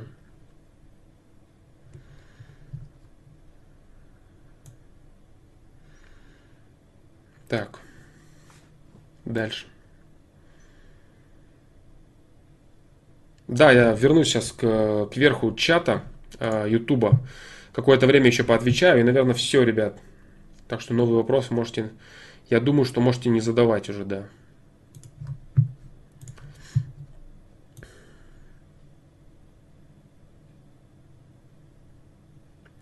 Бамбучий изысканный флом, если не трудно, скажи, пожалуйста, как понять, осознал ли от чего-либо или только понял? Если ты осознаешь что-либо, это значит, ты интегрируешь это в свою жизнь до такой степени, что оно у тебя будет на автоматизме. Ты будешь это просто понимать как ясный день, да, это будешь видеть, использовать, и это будет работать в своей жизни, и это будет улучшать твою жизнь, что самое главное. Вот и все. Это значит осознание, полная интеграция. Полная интеграция в свою жизнь. Ты это ощущаешь как часть себя. Понимаешь, то есть ты, допустим, ты ощущаешь какую-то информацию как часть своего мировоззрения стопроцентного, как, как часть того, что оно вот так, и это ты. Понимаешь? То есть это, это, это ты. Э, и по-другому не сказать. Вот так.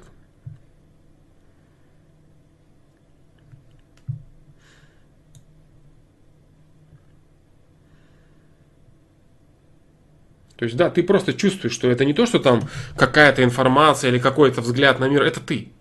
Это часть тебя. Часть того, что ты себя представляешь. Да.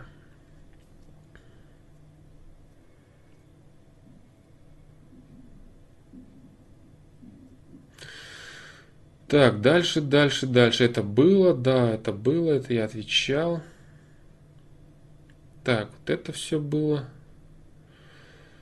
Так, ну в принципе...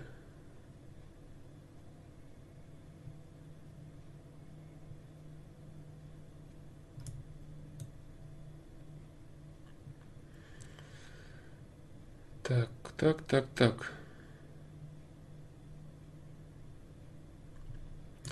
А, Дмитрий Ярошенко. Флом, есть ли смысл представлять себя в какой-то стрессовой ситуации, смерть близкого, конфликт с человеком и решить, как бы я в этой ситуации справился психологически? А, можно так поделать, но я на самом деле против этого.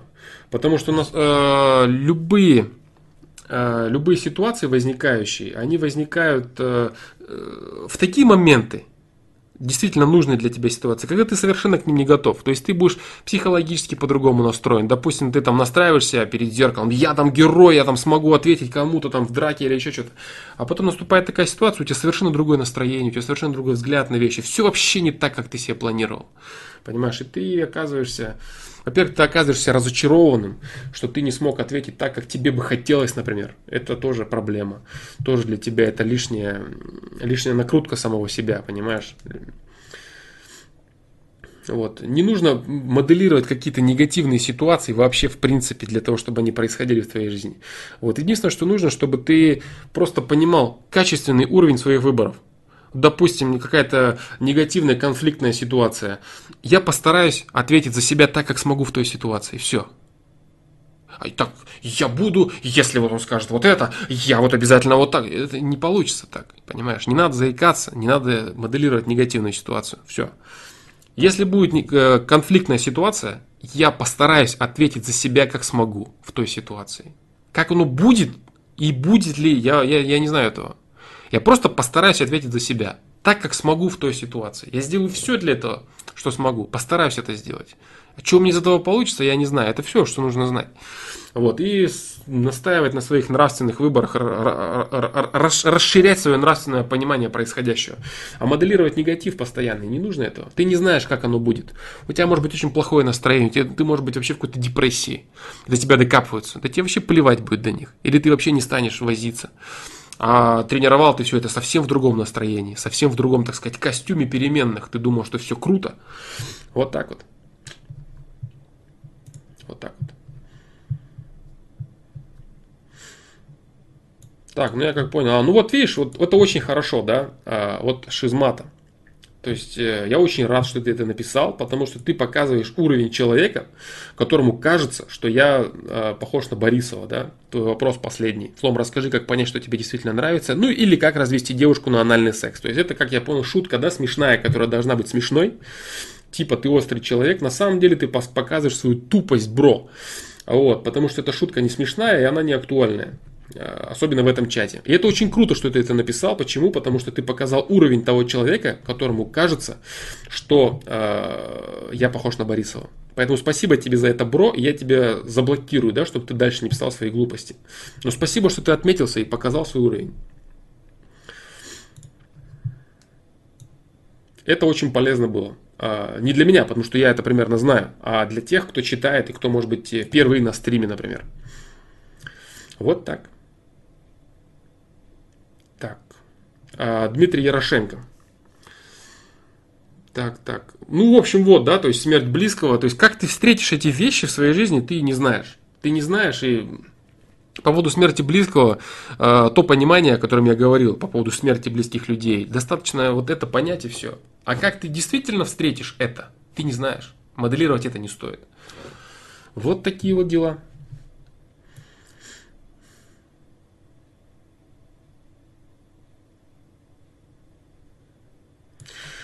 Алишер Тимиров, лом, когда возникает конфликт со знакомыми, проходит стадии претензий, обоснования и так далее, и так далее. На следующий день, когда остоп... остопенившийся, а, понятно, остопенившийся, да, мне всегда хочется извиниться, даже если я прав. Это хорошо. Это значит, ты понимаешь, что ты просто обидел человека, которого ты не хочешь обижать. То есть у меня тоже были такие моменты в жизни, когда я бывал спорил с людьми, с близкими людьми мне достаточно такие.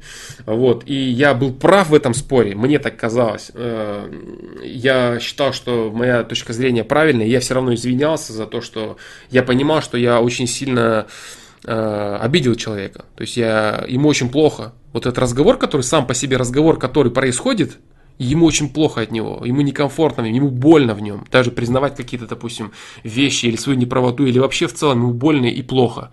И за это я извинялся. А люди могут не понимать, за что ты извиняешься. Типа, ты же так же и так, ты же так и думаешь, как ты думал, а я не извиняюсь не за свою точку зрения. Я извиняюсь за то, что я близкому человеку доставил дискомфорт очень серьезный. Вот и все. То есть за это мне было неудобно, потому что близкий человек для меня, он страдал. Вот. А точка зрения, да, она осталась э, моя неизменна. Вот так вот. Или хочется извиниться, даже если нагрубил по делу. Ну вот я и говорю, да, то есть за то, что ты обидел близкого для себя человека. Если ты обидел близкого для себя человека, ты уже не прав. Понимаешь, в чем тема? То есть если ты не можешь найти э, комфортный для вас обоих подход э, к близкому человеку, то ты уже не прав будь это друг или там, твоя партнерша, там, женщина твоя любимая. Если ты по делу, не по делу, ты не смог найти правильный подход, в котором бы вам обоим было хорошо, значит, ты не прав. Вот. Понимаешь? И вот это вот внутренний твой конфликт, который, с одной стороны, тебе говорит, блин, ну ты же прав, как бы вот здесь, да, то есть ты вот это, вот это, вот это, вот это ты говорил, как бы все правильно, это ну, как бы позиция абсолютно верная, и все нормально. А с другой стороны, тебе все равно кажется, блин, что-то не то. Как-то вот что-то как-то вот не то, и вот хочется, чтобы было все не так. Это вот именно есть это, эта позиция, позиция понимания того, что ты причинил боль, так сказать, человеку, которому ты ее не хотел причинять. Вот так вот.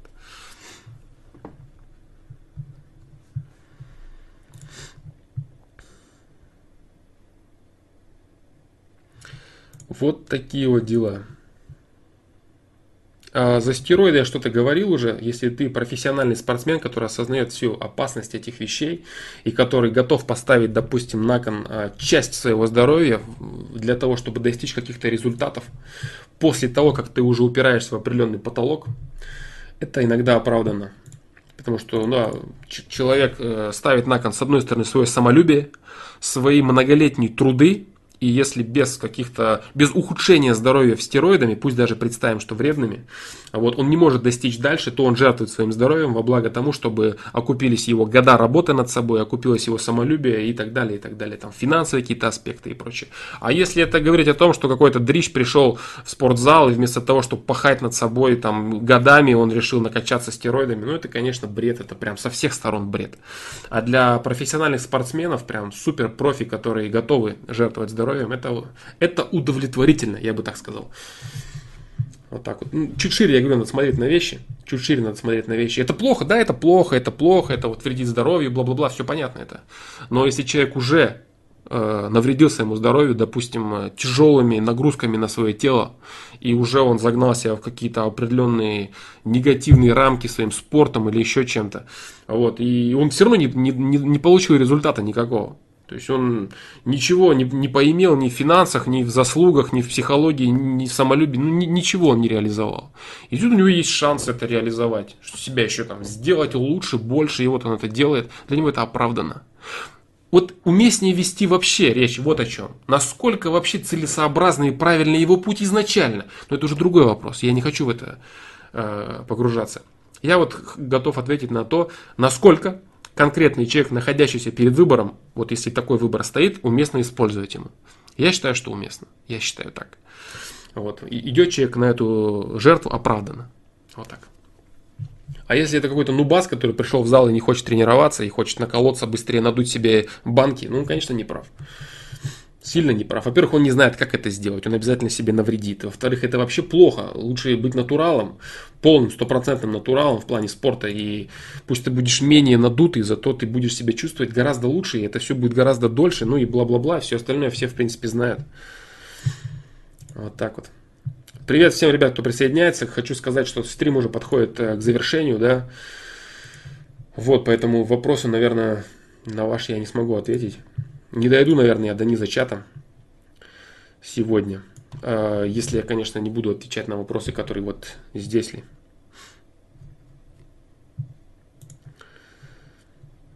А, согласен ли с высказыванием «я есть то, о чем я думаю»? А, да, но, но не только это, да. Я есть только то, о чем я думаю. Я не согласен. Я есть то, о чем я думаю. Да, я есть то, что я делаю. Да? Я есть то, вообще, да, если сказать в, в полной мере, да, я есть то, какую материю я отдаю в окружающий мир. Вот что это всеми своими возможными способами. Эмоциями, мыслями, делами, мыслеобразами, ну, всем, да. Той или иной энергетикой, всем прочим.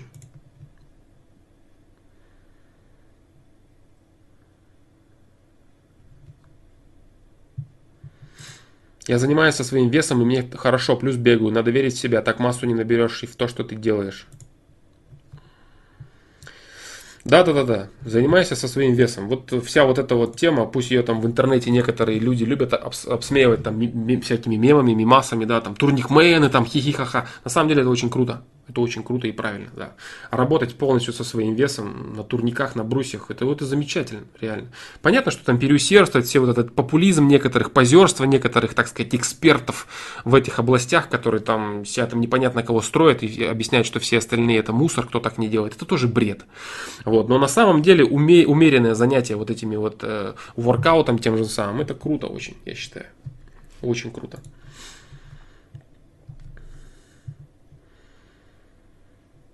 Валентин Стампе. Не нужно. Э, не, так массу не наберешь. Ничего страшного. Значит, не нужно тебе набирать массу лишнюю. Питайся правильно. Если что, протеиновые коктейли употребляй, если прям совсем нужно. Протеиновые коктейли и занятия умеренные. Наберешь ты массу, не переживай. Соблазн кольнуться. Ты просто пойми, да, то есть, что ты ставишь на кон против этого ну, наберешь ты, допустим, массу. И что? Что будет с этой массой? Во-первых. Во-вторых, чем ты готов пожертвовать ради этого, ради своей массы? Человек это не только масса. Масса для человека это там где-то далеко-далеко. Человек это в первую очередь мозг. В первую очередь мозг. А управляться можно хорошо и со своим даже физическим телом, пусть у тебя и небольшая масса. Нет, нет вопросов. Так, сейчас еще посмотрю.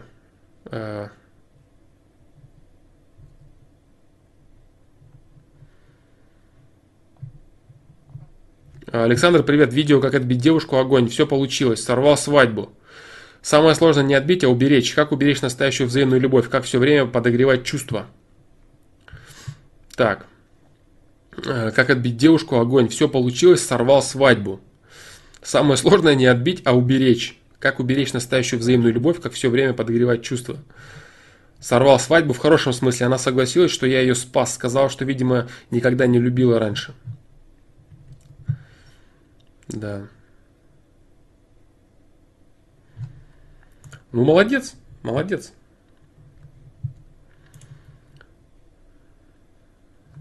Уберечь любовь, это значит работать постоянно над, своей, над своими отношениями.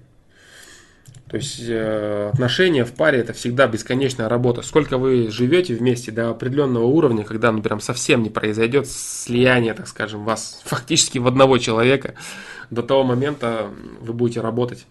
Работать и оттачивать, оттачивать, оттачивать уголки, которые существуют между вами, которые мешают стопроцентной интеграции э, двух людей в единый. Двух эгоизмов в один единый эгоизм, да, если так можно сказать. То есть пока не произойдет одной интеграции, то есть когда тянет каждого на разное, это пока, значит, нету у вас соития полного, да. Вот как уберечь работы над отношениями. Работой над отношениями, поиском компромиссов, поиском консенсусов, общих точек соприкосновений, решением всевозможных вопросов, бесконечного углубления во все большее и большее взаимопонимание. У каждого конкретные проблемы, есть каждые конкретные рычаги и решения. Как бы, да, я уже много раз все озвучивал, разные вещи. Смотря какая проблема между вами стоит. Вот, допустим, там, я вот хочу запретить ей то-то. есть запреты, да, вопросы. Мы вот не понимаем друг друга вот в этом. Я считаю, что она вот то, а она считает, что я вот это. То есть у каждого мини-конфликта есть свои решения, которые были, в принципе, уже неоднократно озвучены. Да.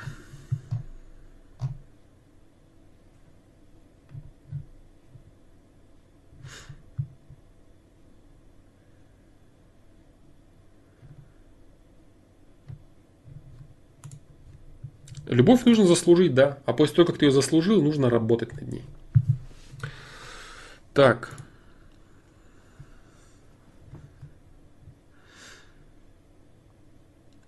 Так, так, так. Так, давайте я, наверное, сверху чата еще поотвечаю, что могу. Э, а то говорю, что не, не, не смогу ответить на вопросы. Я отвечаю на вопросы, которые поступают новые. Да, люди ждут. Это нечестно, я думаю, несправедливо. Так, дальше. Так, так, так, так, так.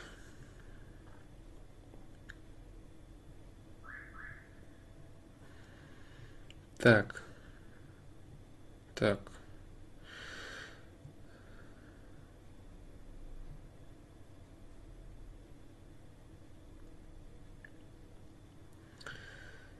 Так, так, так.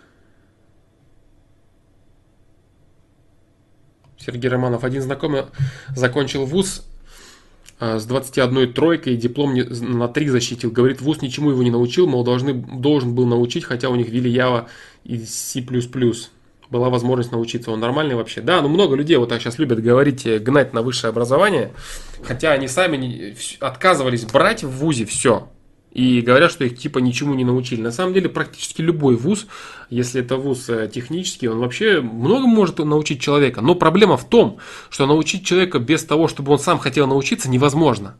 Любое образование это в первую очередь самообразование. Если человек учится даже в стрёмном университете с посредственной программой, то беря максимум оттуда, от преподавателей, расширяя вот то, что он мизер, который он получает в институте, расширяя его самостоятельно, можно очень многому научиться. И все вот эти бредни о том, что это все не нужно, все не важно, вот лучше идите быстрее, работайте продавцами в Макдональдсе. На самом деле, я думаю, что за этим, конечно, стоит, может стоять, по крайней мере, некая э, такая более стратегическая идеология, э, которая, в принципе, имеет место быть. По, по поводу чего? По поводу того, что очень много специалистов с высшим образованием и очень мало э, людей, которые являются, ну, скажем так, э, специалистами без высшего образования, да, вот, и вот этот вот диссонанс в обществе э, касательно того, что все хотят быть руководителями, директорами, бизнесменами, менеджерами, топ-менеджерами и прочими, и нет людей для, так скажем, менее квалифицированной работы, которые тоже требуются в обязательном порядке для существования нормального социума, это тоже может быть некая такая вот темка. Я не говорю, что кто-то там сидит там в думе, там что-то выдумывает, я не думаю, что там Э, настолько все сложно, да, если по-простому сказать, мозгов на это хватит. Вот, я думаю, что какая-то глобальная программа может быть на этот счет, да, с точки зрения все же веяния приходят у нас с запада, да, то есть все, что начинает у нас плодиться э, в группах э, контакта, ВКонтакте, везде там прочие мемы приходят, все же это просто переработанное и переведенное вон оттуда. Вот. А там сидят э, идеологи, формирующие стратегию и глобальную политику уже, уже посерьезнее. Да? Одни их дискуссионные клубы чего стоят. Вот, допустим, когда, кстати, я смотрел, как проходит образование читал, смотрел, да, как проходит образование в том же самом Оксфорде. Вот, это очень круто. В каком плане? Там, допустим, люди действительно э, дискуссионные клубы различные куда приглашаются всякие известные личности, которые э, сами что-то говорят, с ними люди общаются, и они реально становятся профессионалами. То есть, как, почему там выходят политики такие Э, породистые, маститые политики, которые реально знают, что надо делать и так далее. Потому что они живут этим. Они не просто приходят там какую-то программу тупую тараторить и так далее. Вот. Если, допустим, в наши институты, во многие, э, ввести качественные дискуссионные кружки, куда будут приходить реальные авторитеты и люди, с которыми можно поговорить. У нас же что авторитеты? Авторитеты это вот понты, это гора понтов и пустоты. Вот он весь авторитет. Вот. А реальный авторитет, допустим, там приходят там какие-то бизнесмены, миллиардеры и прочие там политики действительно состоявшиеся. Они реально общаются нормально, на равных с этими молодыми специалистами. И это очень круто, все эти дискуссионные клубы. Чего у нас, к сожалению, пока, с чем у нас большая проблема. Вот так вот. А, Вот что касается высшего образования, да, то есть высшее образование это самообразование. И вот я в некоторую проблемку да, углубился нашего образования в целом, да.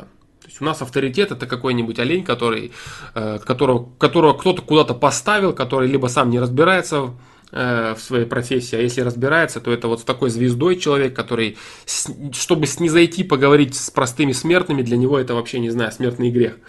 Вот, вот такие клоуны, это вот в большинстве своем авторитеты, да, вот в нашем обществе. Это проблема.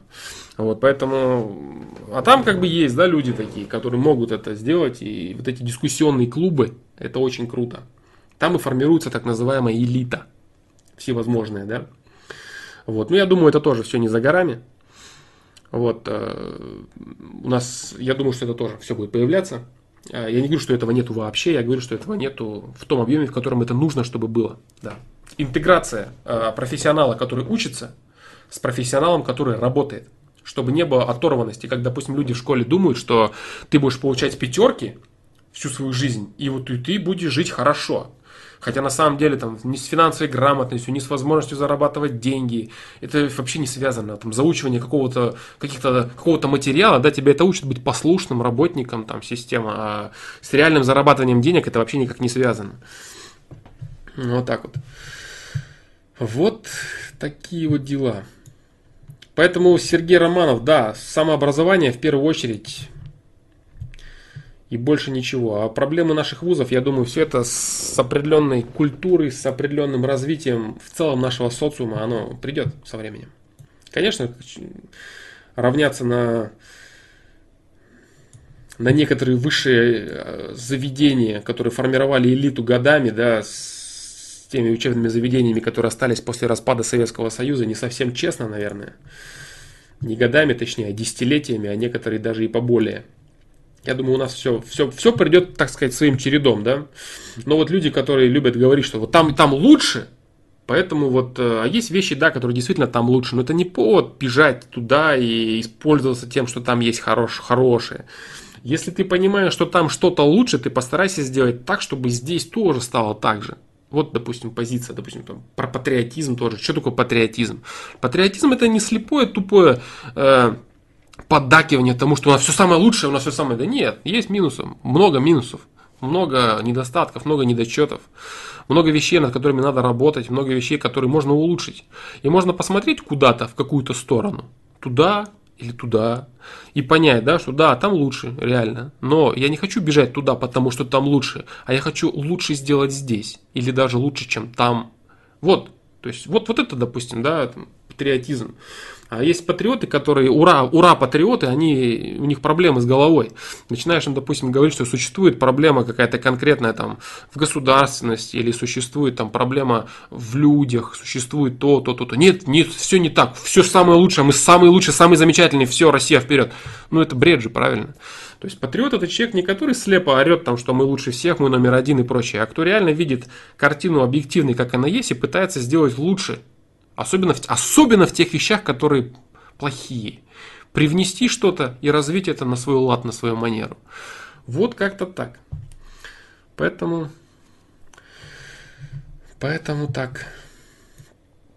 Так, дальше я вот с чата буду читать, да, которые вопросы были э, уже заданы. Я постараюсь что-нибудь ответить на них еще. Так. А, Расул Куатов, я не буду говорить э, по поводу вылечить какие-то конкретные органы, да. Ну, по крайней мере, сейчас я не буду это говорить. А вот ты говоришь, э, Фло, спасибо тебе, благодаря тебе насморк прошел, перестал осуждать людей. Следующий вопрос, как вылечить желчный пузырь и печень, да. Я говорю, то есть э, я уже отвечал один раз, что конкретная привязка органов к каким-то энергетическим потугам человека, да, я пока не буду озвучивать. Так. Дамир Нугуманов. Привет, Александр. По теме ли, не знаю. Такой тезис вот прочел. Мол, мужчина питается женской энергией, и эта энергия сладка для, сладка для него. Что ты думаешь насчет этого? И можно ли заменить эту энергию? Э, так. Мужчина питается женской энергией. Я думаю, не совсем правильный тезис вообще. Питается женской энергией. Э, Энергия сладка для него. Можно ли заменить эту энергию? Э, я думаю, что здесь э, все упирается в банальное... Я думаю, вот о чем здесь говорится. Я могу ошибаться, но вот такие формулировки обычно они при, присущи каким-то низкосортным книгам, которые рассказывают про то, что мужчина, например, вот он выберет женщину, которая вот его там тупо хвалит и так далее, там работает над его там бесконечным самолюбием и прочее, прочее. Наверное, я думаю, что имеется в виду вот подобное питание, хотя я могу ошибаться. Я не хочу там какие-то прям конкретные ярлыки вешать, но я такое встречал. То есть подобные тезисы, вот там где один потребляет обязательно другого, там мужчина кушает энергию женщины, женщина... На самом деле полноценное взаимодействие людей друг с другом – это обмен энергиями. Это обмен, а, причем равный полноценный обмен. Вот это Э, нормальное полноценное взаимодействие. Где кто-то кого-то кушает и поедает, это скорее всего кто-то либо кем-то манипулирует, э, даже если мужчине кажется, что он поедает энергию женщины, а энергия, которая заключается в том, что ты молодец, ты самый лучший, ты красавчик, бла-бла-бла, а на самом деле он что-то разводит. Вот и все. Вот. Полноценное нормальное взаимодействие мужчины и женщины – это обмен. Обмен, равноценный обмен. Вот я так считаю. Поэтому мужчина питается женской энергией. Нет, мужчина, как и женщина, точно так же, он э, перерабатывает э, окружающую материю пространства и выдает ее наружу, да, и взаимодействуя с другим человеком, он лишь объединяет два эгоизма в один, и они занимаются этим вместе. Учитывая интересы другого, он получает этого наслаждение, его интересы учитываются, они переплетаются, они формируют единый эгоизм, единый пул и двигаются им. Вот и все, что происходит. Это полноценные отношения. Остальное все это, это все разные уровни некачественных отношений. Вот так вот. Вот такие дела.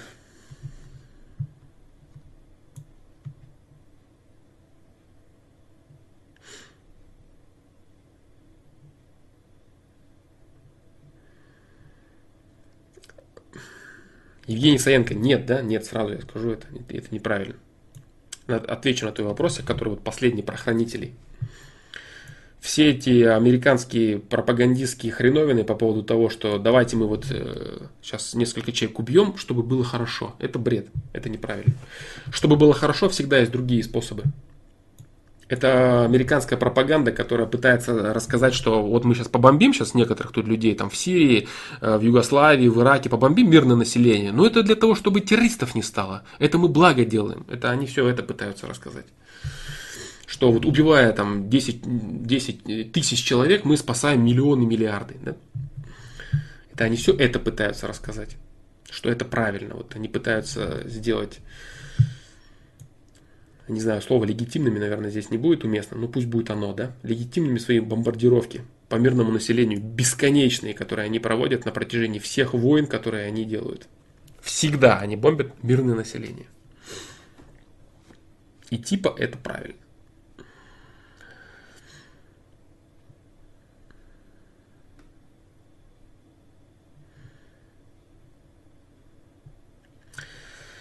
Так, дальше.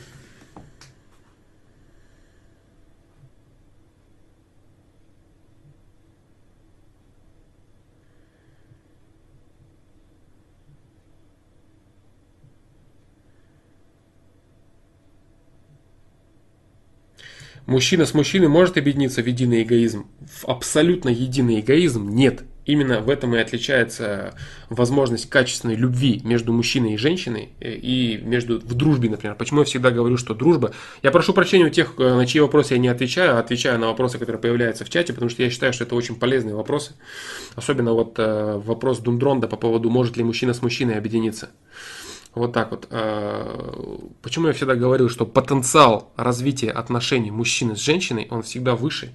Любовь так называемая, да, то есть возможность э, создавать, возможность творить, возможность любить, он всегда выше мужчины с женщиной, чем дружба мужчины и мужчины, да, какая бы она ни была э, сильной, какая бы это ни была форма любви, но она не может быть такой.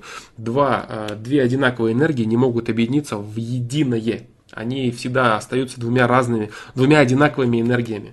Там плюс с плюсом, минус с минусом, как угодно можно это называть, они не могут образовать единое.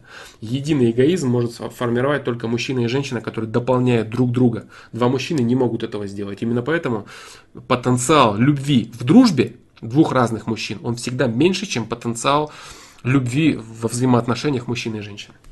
Это короткий ответ, но он очень полезный и очень крутой. В плане полезности, да, имеется в виду. Не то, что я похвалил свой ответ, а в плане того, что это полезно знать. И это круто. Так, дальше, дальше, дальше. Это было. Так, так, то я отвечал.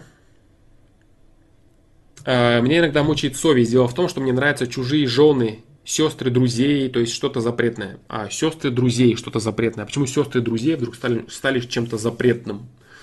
Если ты возьмешь э, чью-то сестру, какого-то своего друга в жены, почему это, почему это для тебя будет запретным? Или ты представляешь, что ты обязательно должен манипулировать этой женщиной и что-то там разводить ее на секс, а потом выбрасывать? Почему это запретное? Это, не запретное.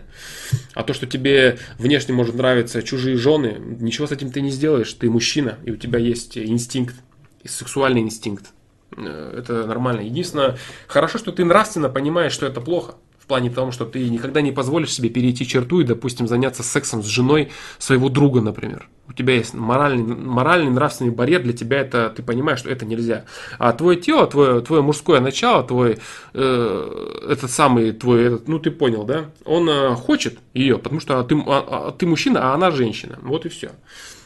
Этого не нужно как-то бояться, стрематься. Ты просто должен понимать, что у тебя есть нравственный барьер, который не позволит тебе ни при каких обстоятельствах реализовать это твое стремление, твоего вот этого мужского начала, да, вот и все. Поэтому не надо думать, что это как-то плохо, или какой-то стрёмный, ты плохой. Ты ничего не можешь с этим поделать. Я вот уже отвечал на подобный вопрос человеку, который говорит, что у меня есть девушка, я ее очень люблю, мне все нравится, но мне очень плохо от того, что когда я хожу по улице, я вижу других девушек, я их начинаю хотеть, я пытаюсь там не смотреть, меня это бесит, потому что я думаю, что я тем самым предаю свою женщину, потому что я их начинаю хотеть, всех, кто на улице. Я отвечал, что нет, это не так, ты не предаешь свою женщину, ты элементарно проявляешь свой инстинкт, неконтролируемый причем. Контроль здесь заключается в том, сделаешь ли ты это или не сделаешь. Понимаешь? То есть, если ты будешь потакать своему инстинкту, будешь как животное. Там, хочу поесть, пошел поклевал, там, хочу секса, пошел залез. Обычное, обычное животное, да, сказать, скотина. А если ты человек, который понимает, так, мне животное начало тянет, но я человек, да, я, я не буду этого делать. Я не буду передавать своего близкого человека, я не буду передавать свою женщину. Там, на кого встал, туда и побежал, да, там, стоит, все, надо вот обязательно залезть на нее, там, и так далее. Нет, это этого не значит. Это и есть разница между человеком и скотиной. У скотины встал, она поперла и делает, а у человека встал, он думает, так, стоп, я это, надо мне подумать внимательно, надо мне это или нет.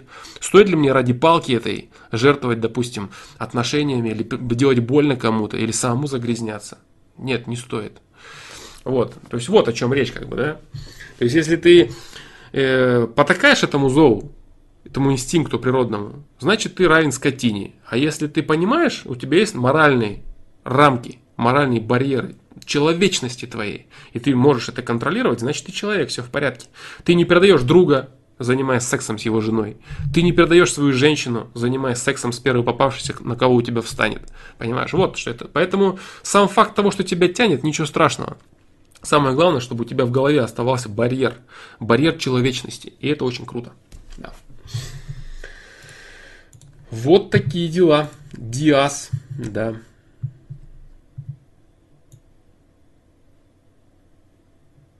При едином эгоизме инстинкты остаются, да, конечно, да.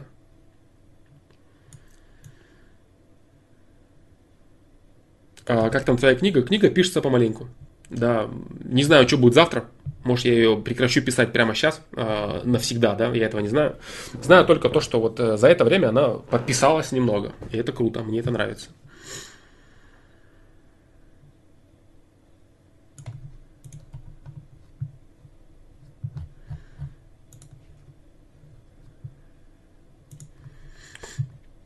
Без разницы, тянет бабу на другого мужчину, тянет мужчину на другую женщину, бабу на мужика тогда уже должно тянуть, да? Баба-мужик, а баба и мужик – это две стороны медали, да? А мужчина и мужчина-женщина. Потому что бабу может тянуть на мужика, но может, в принципе, бабу тянуть и на мужчину, да? что мужик и мужчина это разные люди, и баба и женщина тоже, да, как и телка и женщина это разные люди тоже. Есть телки, есть бабы, есть женщины, есть мужики, да, есть э, кобели, самцы, а есть мужчины. А, очень кратко о книге я ничего не могу сказать, я уже говорил неоднократно. Пишу книгу, да, уже долго пишу, еще буду писать долго, не ждите, это несколько лет. Уже многие из вас перестанут меня смотреть, как бы это точно, да, всем будет давно наплевать, или кто-то все уже поймет и сам будет переть по жизни. Вот я пишу на самом деле для себя, потому что мне интересно структурировать все, что получится. Что я с ней буду делать, если она получится, и, и если вообще она получится, я пока не знаю. Я просто пишу ее, потому что мне хочется, и тогда, когда мне этого хочется. Что будет потом, я не знаю. И будет ли что-то вообще, и допишу ли я, я этого тоже не знаю. Слава богу, я не ограничен какими-то э, сроками, там, в плане, там, мне надо там какому-то издательскому дому что-то написать, там, какие-то строки, ничего этого нет, я пишу это все для себя, и мне это нравится. И тогда я могу месяц не писать, могу неделю писать, вообще не отрываясь. И это круто. Вот так. Вот такие дела. Что-то пишется, что-то происходит, и нормально. Так.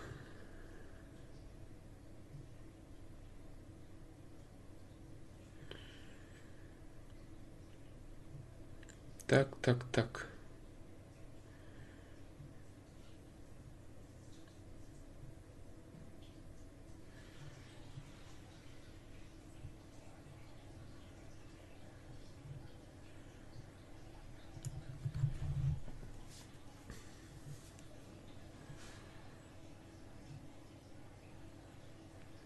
Алексей Астанин. Флом, привет. Такой вопрос. Хронический насморк. Может ли это быть следствием ограничения свободы действий, например, с эзотерической точки зрения абсолютно пустой? Не понял я, как что пустой? Для уточнения я выпрямил себе перегородку в носу ради этого, и он абсолютно пустой. Насморк пустой. Что, что происходит? Я не буду сейчас отвечать на этот вопрос, сразу говорю тебе, э, и прошу прощения за это, Алексей, останься, что я не могу тебе помочь. Э, вот эти конкретные вещи по поводу здоровья, может ли оно для каждого... Я вот говорил, да, то есть объем сложностей для человека, они, он выражается разными вещами. Там есть просто объем. Вот я, ну, и просто вот представить, да, там человек накосячил, он, допустим, получил там минус 20 очков или минус 20 там чего-то там чего-то, минус 20 килограмм. И он имеет соответственно, реакцию от окружающего мира настолько. Все. Чем это выражено, какими конкретными действиями, это очень сложно сделать. Я вот единственное, что я посчитал правильным и нужным озвучить, это вот по поводу осуждения других людей. Осуждение других людей, ненависть к другим людям, это насморк, да, насморк, обычный насморк у человека. Вот что это. Осуждение других людей, это насморк. Хронически бывает по, этому, по этим же причинам. Остальное я не хочу говорить на этот счет. Вот так вот. А, да, Ришар Тимиров, иди занимайся своими делами, конечно же, да. Так. Так.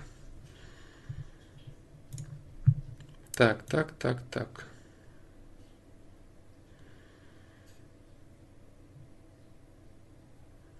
Так, так, так. А, Кирилл Понеделько. Флом, привет, у меня такая проблема. Мой папа яркий сторонник социализма. Так, сейчас. Дальше, да, будет? Да, вот вопрос продолжается. Да, э, у меня такая проблема. Мой папа яркий сторонник социализма, не очень любит богатых людей. А я наоборот к ним стремлюсь. Но у меня возникает какой-то внутренний конфликт. С одной стороны, я стремлюсь к одному, но поскольку все-таки отец является для меня важным человеком, не четко определить свою позицию. Наверное, не могу, да? Не могу четко определить свою позицию, да. Все, да?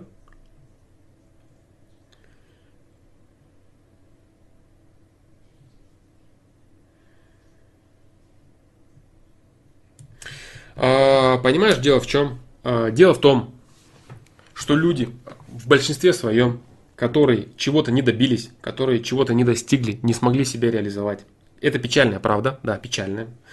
Но они очень любят рассказывать про социализм, они очень любят рассказывать про несправедливость современного общества. И если честно, к сожалению, я бы тебе не рекомендовал особо слушать эти э, наставления, да, скажем так. Э, потому что социализм, он э, недостижим при нравственном уровне, при современном уровне нравственности людей. И все вот эти сожалительные рассказы совков по поводу того, что как все было хорошо, когда мне там что-то кто-то давал, а я не смог взять все это при капитализме, и поэтому все богатые козлы, это надо так очень фильтровать это. Очень сильно надо фильтровать этот разговор.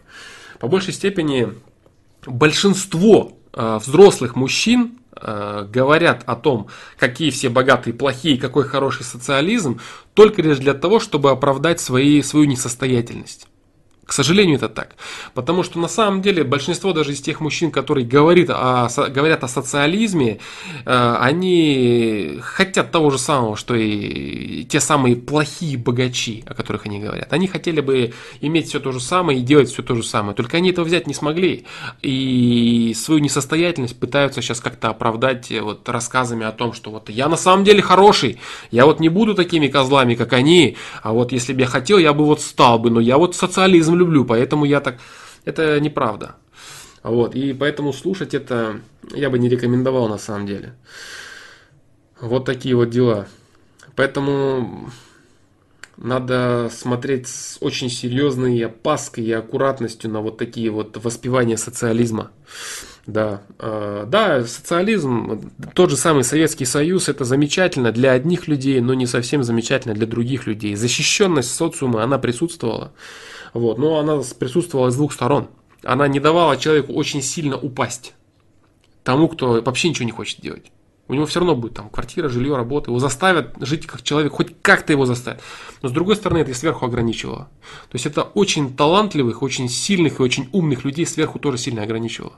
То есть и тут поддерживало, и тут ограничивало. Вот создавало вот такие вот рамочки. Неплохо это для большинства, в принципе. Но как мы видим, меньшинство, то самое меньшинство, которое все-таки вот пыталось да, пробить, оно против такой модели существования. То есть, в принципе, каждый сам должен быть кузнец своего счастья. И когда нравственный уровень социума нынешний придет к социализму, через капитализм, да, когда начнут заниматься, когда появятся э, Морозовы, да, э, меценаты, когда появятся. Действительно, я знаю, что сейчас есть меценаты среди богатых людей и так далее. Когда это будет за норму? Когда это не будет неким фетишем, ну смотри, там я вот на благотворительность потратил, какой ты крутой, а когда это будет действительно чем-то само собой разумеющимся, когда это люди будут понимать, что они своими средствами, они создают жизнь для других людей, развивают тем самым свое государство, себя э, развивают. И им это нравится. Они это делают не для того, чтобы от налогов уйти, там, какие-то табачные компании, там, мы заботимся о детях, там, спиливают себе налоги и прочее. Это понятно все. А когда действительно нормальная благотворительность, истинное меценатство будет процветать, дети будут там, строить э, детские сады, стадионы, потому что им это нравится потому что им это хочется делать. Вот. Это сейчас все звучит как бред в плане того, что богатые люди никогда не будут это делать. Но это не так. Вот. Они будут это делать при наступлении определенного, определенного уровня нравственности. Они, не будут, они, они будут, конечно, заниматься э, показным показной благотворительностью для того, чтобы уходить от налогов, срезать себе налогообложение, получать льготы от государства и, и прочее, прочее. Но люди конкретно сами для себя, богатые, имеющие ресурсы, будут заниматься благотворительностью, дойдя до определенного нравственного уровня. Вот так вот. Не, не сейчас, нет, конечно. К чему я все это говорю? Это я все говорю к тому, что сейчас, сейчасшние все эти байки э, взрослых людей с типа мнимым сожалением о социализме, это все неправда. Это неправда. То есть среди вот этих сожалеющих, а, и среди них товарищей Сталинов и аскетов мало. Вот этим всем сожалеющим о Советском Союзе ты дай им сейчас домик на Карибах, дай им 10 проституток, э, кучу бабла и неограниченные ресурсы в своем действии, они такого наворотят. Они будут такими козлами конченными, каких даже, там, не знаю, каких в Инстаграме не увидишь, да, порой из некоторых э, популярных, известных личностей.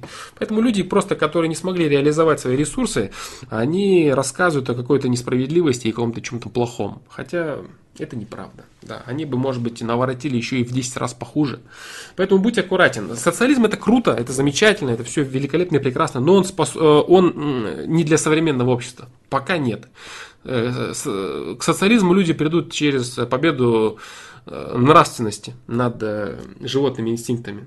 Это пока не светит, потому что для кого-то это вообще бред, чушь, и вот надо там слушать каких-то там манипуляторов, которые вот э, объясняют, как вот крутиться, вертеться в социуме, как там этих использовать, этих там обуть, обмануть, и это все круто и замечательно, там бабло накосить. Вот. Это сейчас актуально, да, это актуально, это, это, это работает. Вот. Но через время как бы люди по-любому к этому придут. Они как бы либо к этому придут, либо к самоуничтожению. У них есть выбор, и еще ничего не предопределено. И они придут либо к вот этому, либо они себя уничтожат. Два варианта, третьего нету просто. Поэтому либо мы будем жить э, в нравственном социализме, в действительно нравственном социализме, не в каких-то созданных рамках. Хотя на самом деле изначально Советский Союз совсем другим планировался, если кто-то не знает для чего осуществлялась та же там революция, например, да, то есть какие были планы у Троцкого по поводу того, что из себя должен представлять Советский Союз, э, что, что из себя должна представлять Россия, это бараки, да, бараки с, э, с рабочими, которые работают за еду, и такая тирания, да, которая просто страшная тирания для рабочего быдла и скота, короче, вот и все, при которых даже нету семей, детей отлучают, э, барак мужчин с бараком женщин там соединяют на соитие, да, время от времени и все. Вот. И для чего вообще был, была развалена Российская империя? Совсем не для Сталинского Советского Союза, как бы, да. Люди, которые вкладывали в это бабки, а, западные, американские и европейские капиталисты, которые вкладывали бабки в развал Советского Союза, они вкладывали его совсем не для того, чтобы получился Советский Союз в том формате, в котором он получился, а для того, чтобы он получился в том формате, который пропагандировал Троцкий. Да. Это тоже надо понимать, да? Вот такие дела, что нужно для торжества нравственности, какие условия. Катарсис. Э, я не хочу сейчас говорить э, все эти утопистские красивые слова, да, о том, что там вот, надо там любовь, это все придет со временем к людям. Если это, если, либо это придет, либо э, инстинкты восторжествуют, и люди снова себя спилят, да. И все, будет печалька. Илон Маск. Илон Маск, да, конечно, это просто распил бюджета, понты и, и все, да.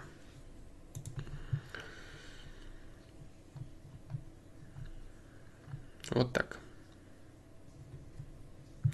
Михаил Кусенков. Илон Маск тратит большинство ресурсов на общество. А, нет, Илон Маск не тратит, я теперь понял, к чему тот комментарий. Илон Маск не тратит большинство ресурсов на общество. Илон Маск тратит большинство государственных ресурсов, которые ему дают госзаказы, на свой, на свой, на свой карман. Да? Распиливает бюджет, который выделяется, и создает очень крутые проекты, которые очень быстро финансируют, а потом сливает как нерабочий. Илон Маск просто хорошо пилит американский государственный бюджет под свои крутые общественные начинания, да? Нет, это не так. Это неправда.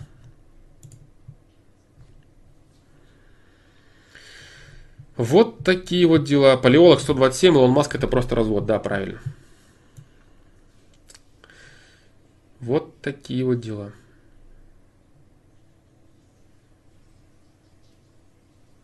С мозгами типа Илон Маск, конечно, да.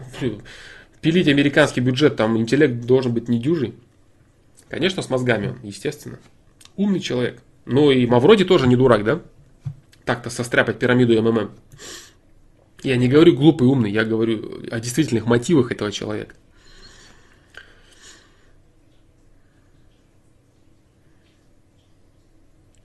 Вот чувствую и понимаю, что есть такие, такое интеллектуальное быдло, которое в интернете не такие, как все, быдло индивидуальное. Я тоже себя ощущаю быдлом, которое думает, что есть быдло, которое ощущает себя быдлом. Это нормально? Да, это нормально. То есть, если ты боишься того, что ты зазвездился и типа почувствовал себя на возвышении перед всем остальным народом, и ты вот не такой, как все, а вот есть стадо, а ты вот не стадо. И ты понимаешь, что, хм, в принципе, все так думают. Может быть, я то самое стадо и есть, которое думает, что оно не стадо. Это хорошая мысль, полезная. И это начало, начало пути, да. Начало пути, как я всегда же говорю, чтобы человек понял, что он эгоистичное, самовлюбленное, закомплексованное дерьмо. Когда он это понимает, как оно все обстоит на самом деле, он начинает с этого момента двигаться и расти действительно, когда он перестает сам себя обманывать. Начинает расти, расти, расти и при, при, приходит к человеку, может быть, иногда, когда двигается в нужном направлении долгое время. Вот такие вот дела. А, про систему пропустил твой вопрос. Кажется, мой вопрос про систему пропустил. Расул Куатов. Сейчас посмотрим. Может взять на себя работу системы. А я отвечал на него, на этот вопрос твой, Расул Куатов. Я отвечал на него. Я сказал, что человек вынужден брать на себя обязательства по созданию окружающего мира. У него такие условия, он обязан это делать. Я, я ответил тебе сразу причем, как, как только этот вопрос появился. Так.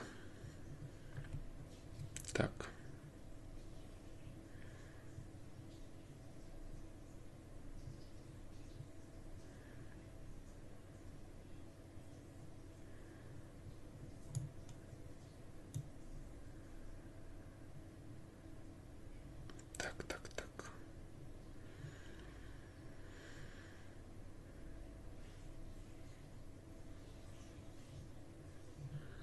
Так, посмотреть.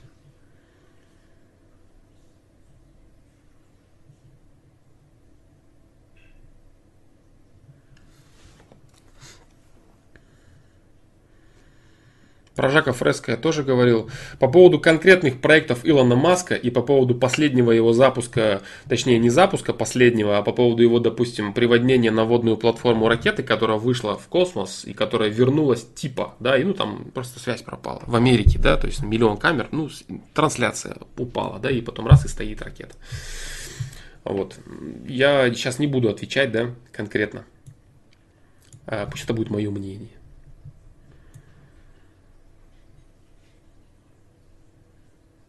Про Жака Фреско я отвечал, да, говорил я. Можно посмотреть в трансляциях, в списке трансляций. А, Стас, я попрошу тебя писать более компактно, да, то есть не по одному комментарию, как это сейчас все привыкли делать ВКонтакте, одно слово это один комментарий, а более полно формировать вопрос, чтобы, так сказать, чат не засорять, да, то есть э, пиши мысль целиком в один пост, это будет полезно.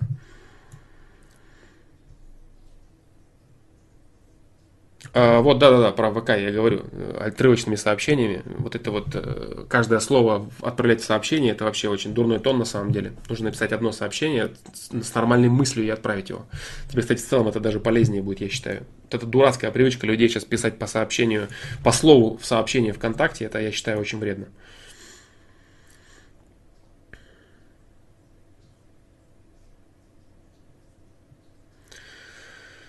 Так.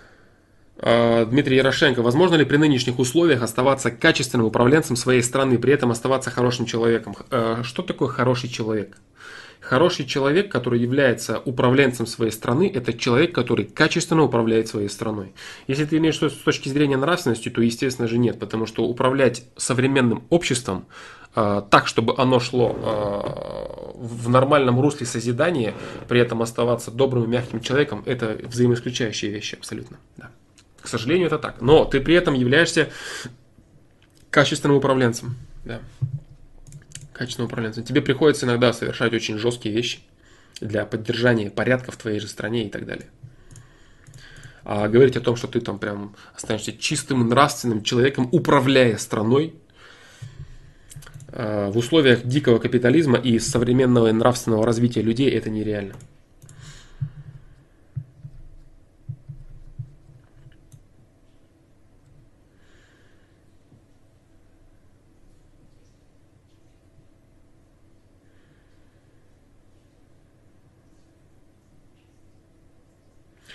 Если ты, э, Виктор Рязанцев, убил человека, если человек, он таким образом посылает а, определенную порцию материи своего действия в окружающий мир, и окружающий мир влияет на него. Это очень большое, очень большое негативное действие, скажем так, да, прям не такого объема, как показано в американских фильмах, да, по поводу того, что все там всех друг друга убивают, а потом это хороший парень, у которого есть большая любовь, или там он для дочки для своей убивает. Тоже, кстати, любят э, американцы это дерьмо показать какого-нибудь киллера или маньяка, который вот киллер или маньяка при этом так любит свою дочку. Вот он такой хороший парень, и ты прям реально начинаешь его жалеть. Ну, они так думают, что так происходит. Начинаешь его жалеть и думать, что вот да, вот он такой хороший парень, а он там людей там мочит направо и налево или наемником работает. А он там дочку свою любит, да? Тоже это, ну это тоже манипуляция своеобразная, которая прокатывает. Пачками можно валить и вот при этом хорошим оставаться. Это не так, нет.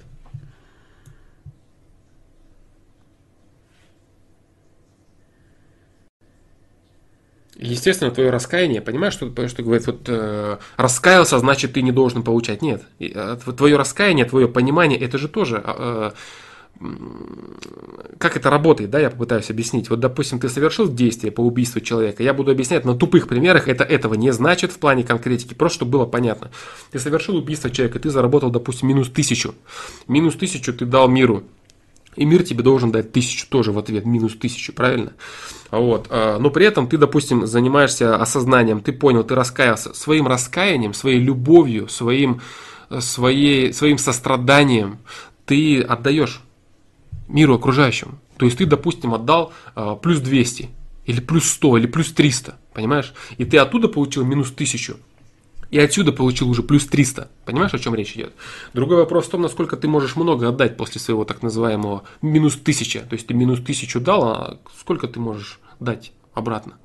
И я могу сказать так, что человек в принципе не способен э, отдать равноценный плюс после таких серьезных вещей. Вот в чем проблема, да. То есть, если человек раскаивается, он страдает, он все осознает, все понимает, ему все плохо, он отдает хороший плюс. А своей любовью, вот этой своей любовью, своим пониманием.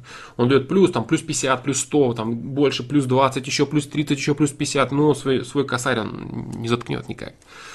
Вот в чем дело, да? То есть слишком это негативный поступок, чтобы человек мог его как-то залатать и ничего за это не иметь. Вот я, вот, вот надо понимать, да, как это работает. Не то, что он получит наказание или не получит он наказание, он получает за содеянное и плюсы, и минусы он получает. За свое милосердие он получает любовь от мира, и за свое негативное он получает негативное от мира. И эти вещи плюсуются, и в итоге это как-то усредняется, и человек вроде получает, но как-то вот, как-то вот живет вроде. Поэтому говорится, да, что вот э, раскаяние истинное, оно вот все-таки дает благо, да. Но это как-то не вяжется, да, то есть вот человек вроде раскаялся, он, э, э, ему должно все проститься. А с другой стороны, не должно вот ему потому, что он совершил зло. Как это коррелирует между собой? Вот так. Человек и получает и за минус тысячу, и за плюс 300. Он и за то получает, и за то получает. Вот как это происходит, как это работает. Вот так вот. Стрим сегодня планирую, планировал вести меньше, чем он даже уже идет сегодня, если честно. Поэтому вот ответ, да. Планирую я вести его еще очень мало. Еще, наверное, час назад уже я говорил, что я скоро буду закругляться. Поэтому я... Поэтому я так и думаю. Везде так, Расул Куатов. На ринге, не на ринге, везде абсолютно. Абсолютно везде. Если ты про качество поступков, которые человек извергает, скажем так, в окружающее пространство, да? Так.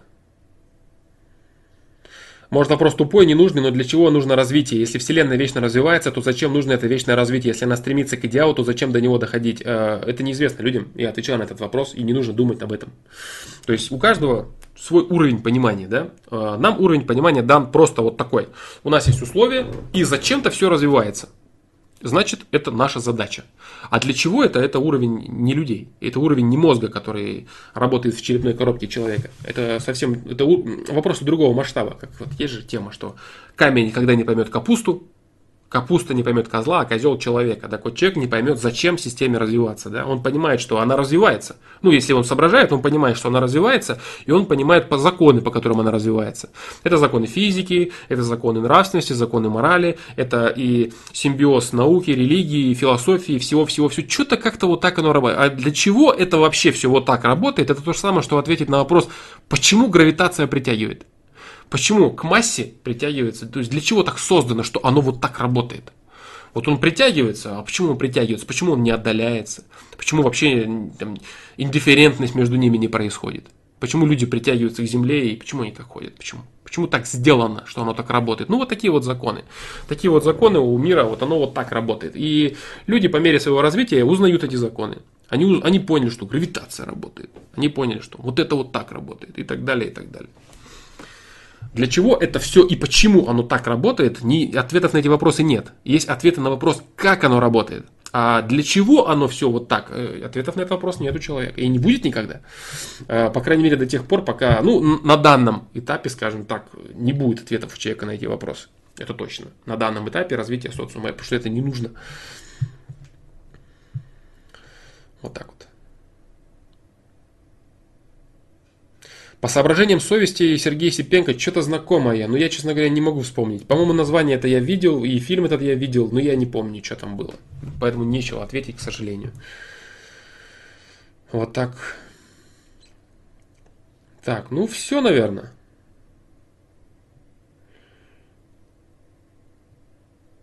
Пытливость ума, а, Данила, да, есть, есть и вопрос в другом плане. А зачем возникают у меня такие вопросы, если я могу просто стремиться к развитию? Вот я знаю, что делать, но зачем-то мне нужно знать смысл всего процесса, зачем? Это пытливость мозга, это нормально. Э, с этим все люди сталкиваются, когда приходят э, вообще к пониманию системы, сразу у них так, а вот если Вселенная бесконечна, то что за ней, а что за, за ней другая Вселенная, Вселенная, Вселенная, ну, то есть вот. Э, поэтому я говорю, да, то есть умение ставить, умение оставлять пустоту в рассуждениях умей оставлять пустоту в рассуждениях. Это очень круто. Здесь нужно понять, я не знаю и никогда не узнаю, для чего нужны все эти процессы. Я знаю, как они работают, и я знаю, что мне делать. Этого мне достаточно. Точка. И если твоя пытливость продолжать, не, на все-таки. А все-таки, ну чё, надо уметь ставить точку. Для меня это недоступно, точка. Успокоился, понимаешь? Это очень крутая, очень крутая способность, скажем так. Да. Вот так вот.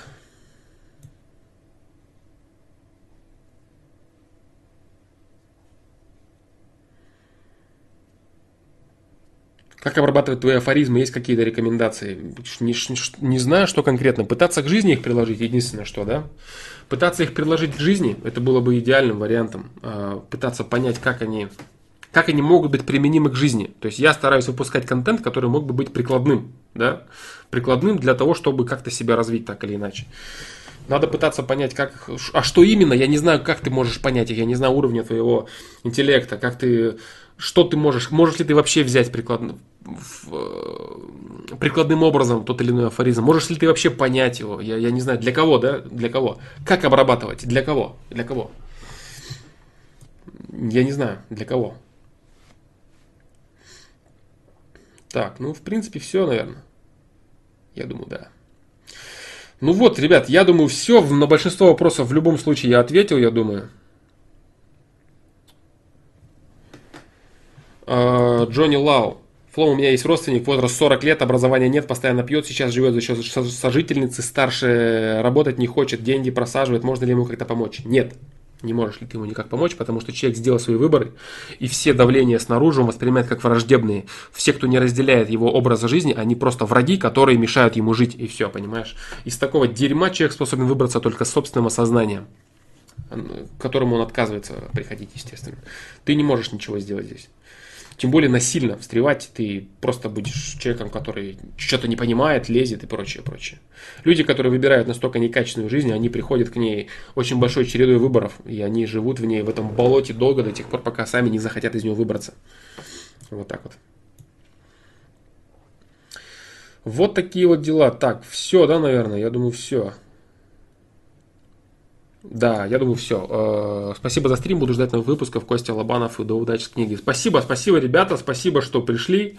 Спасибо, что не забыли, да, я постараюсь выходить э, вовремя, постараюсь выходить э, почаще, почаще, это хотя бы раз в неделю, да. Вот, очень рад, что получилось, я думаю, сегодняшний стрим был полезен. Продолжайте ждать, кому интересно, видео у стены, да, я думаю, они когда-нибудь настанет, настанут, наступят. Я думаю, они будут.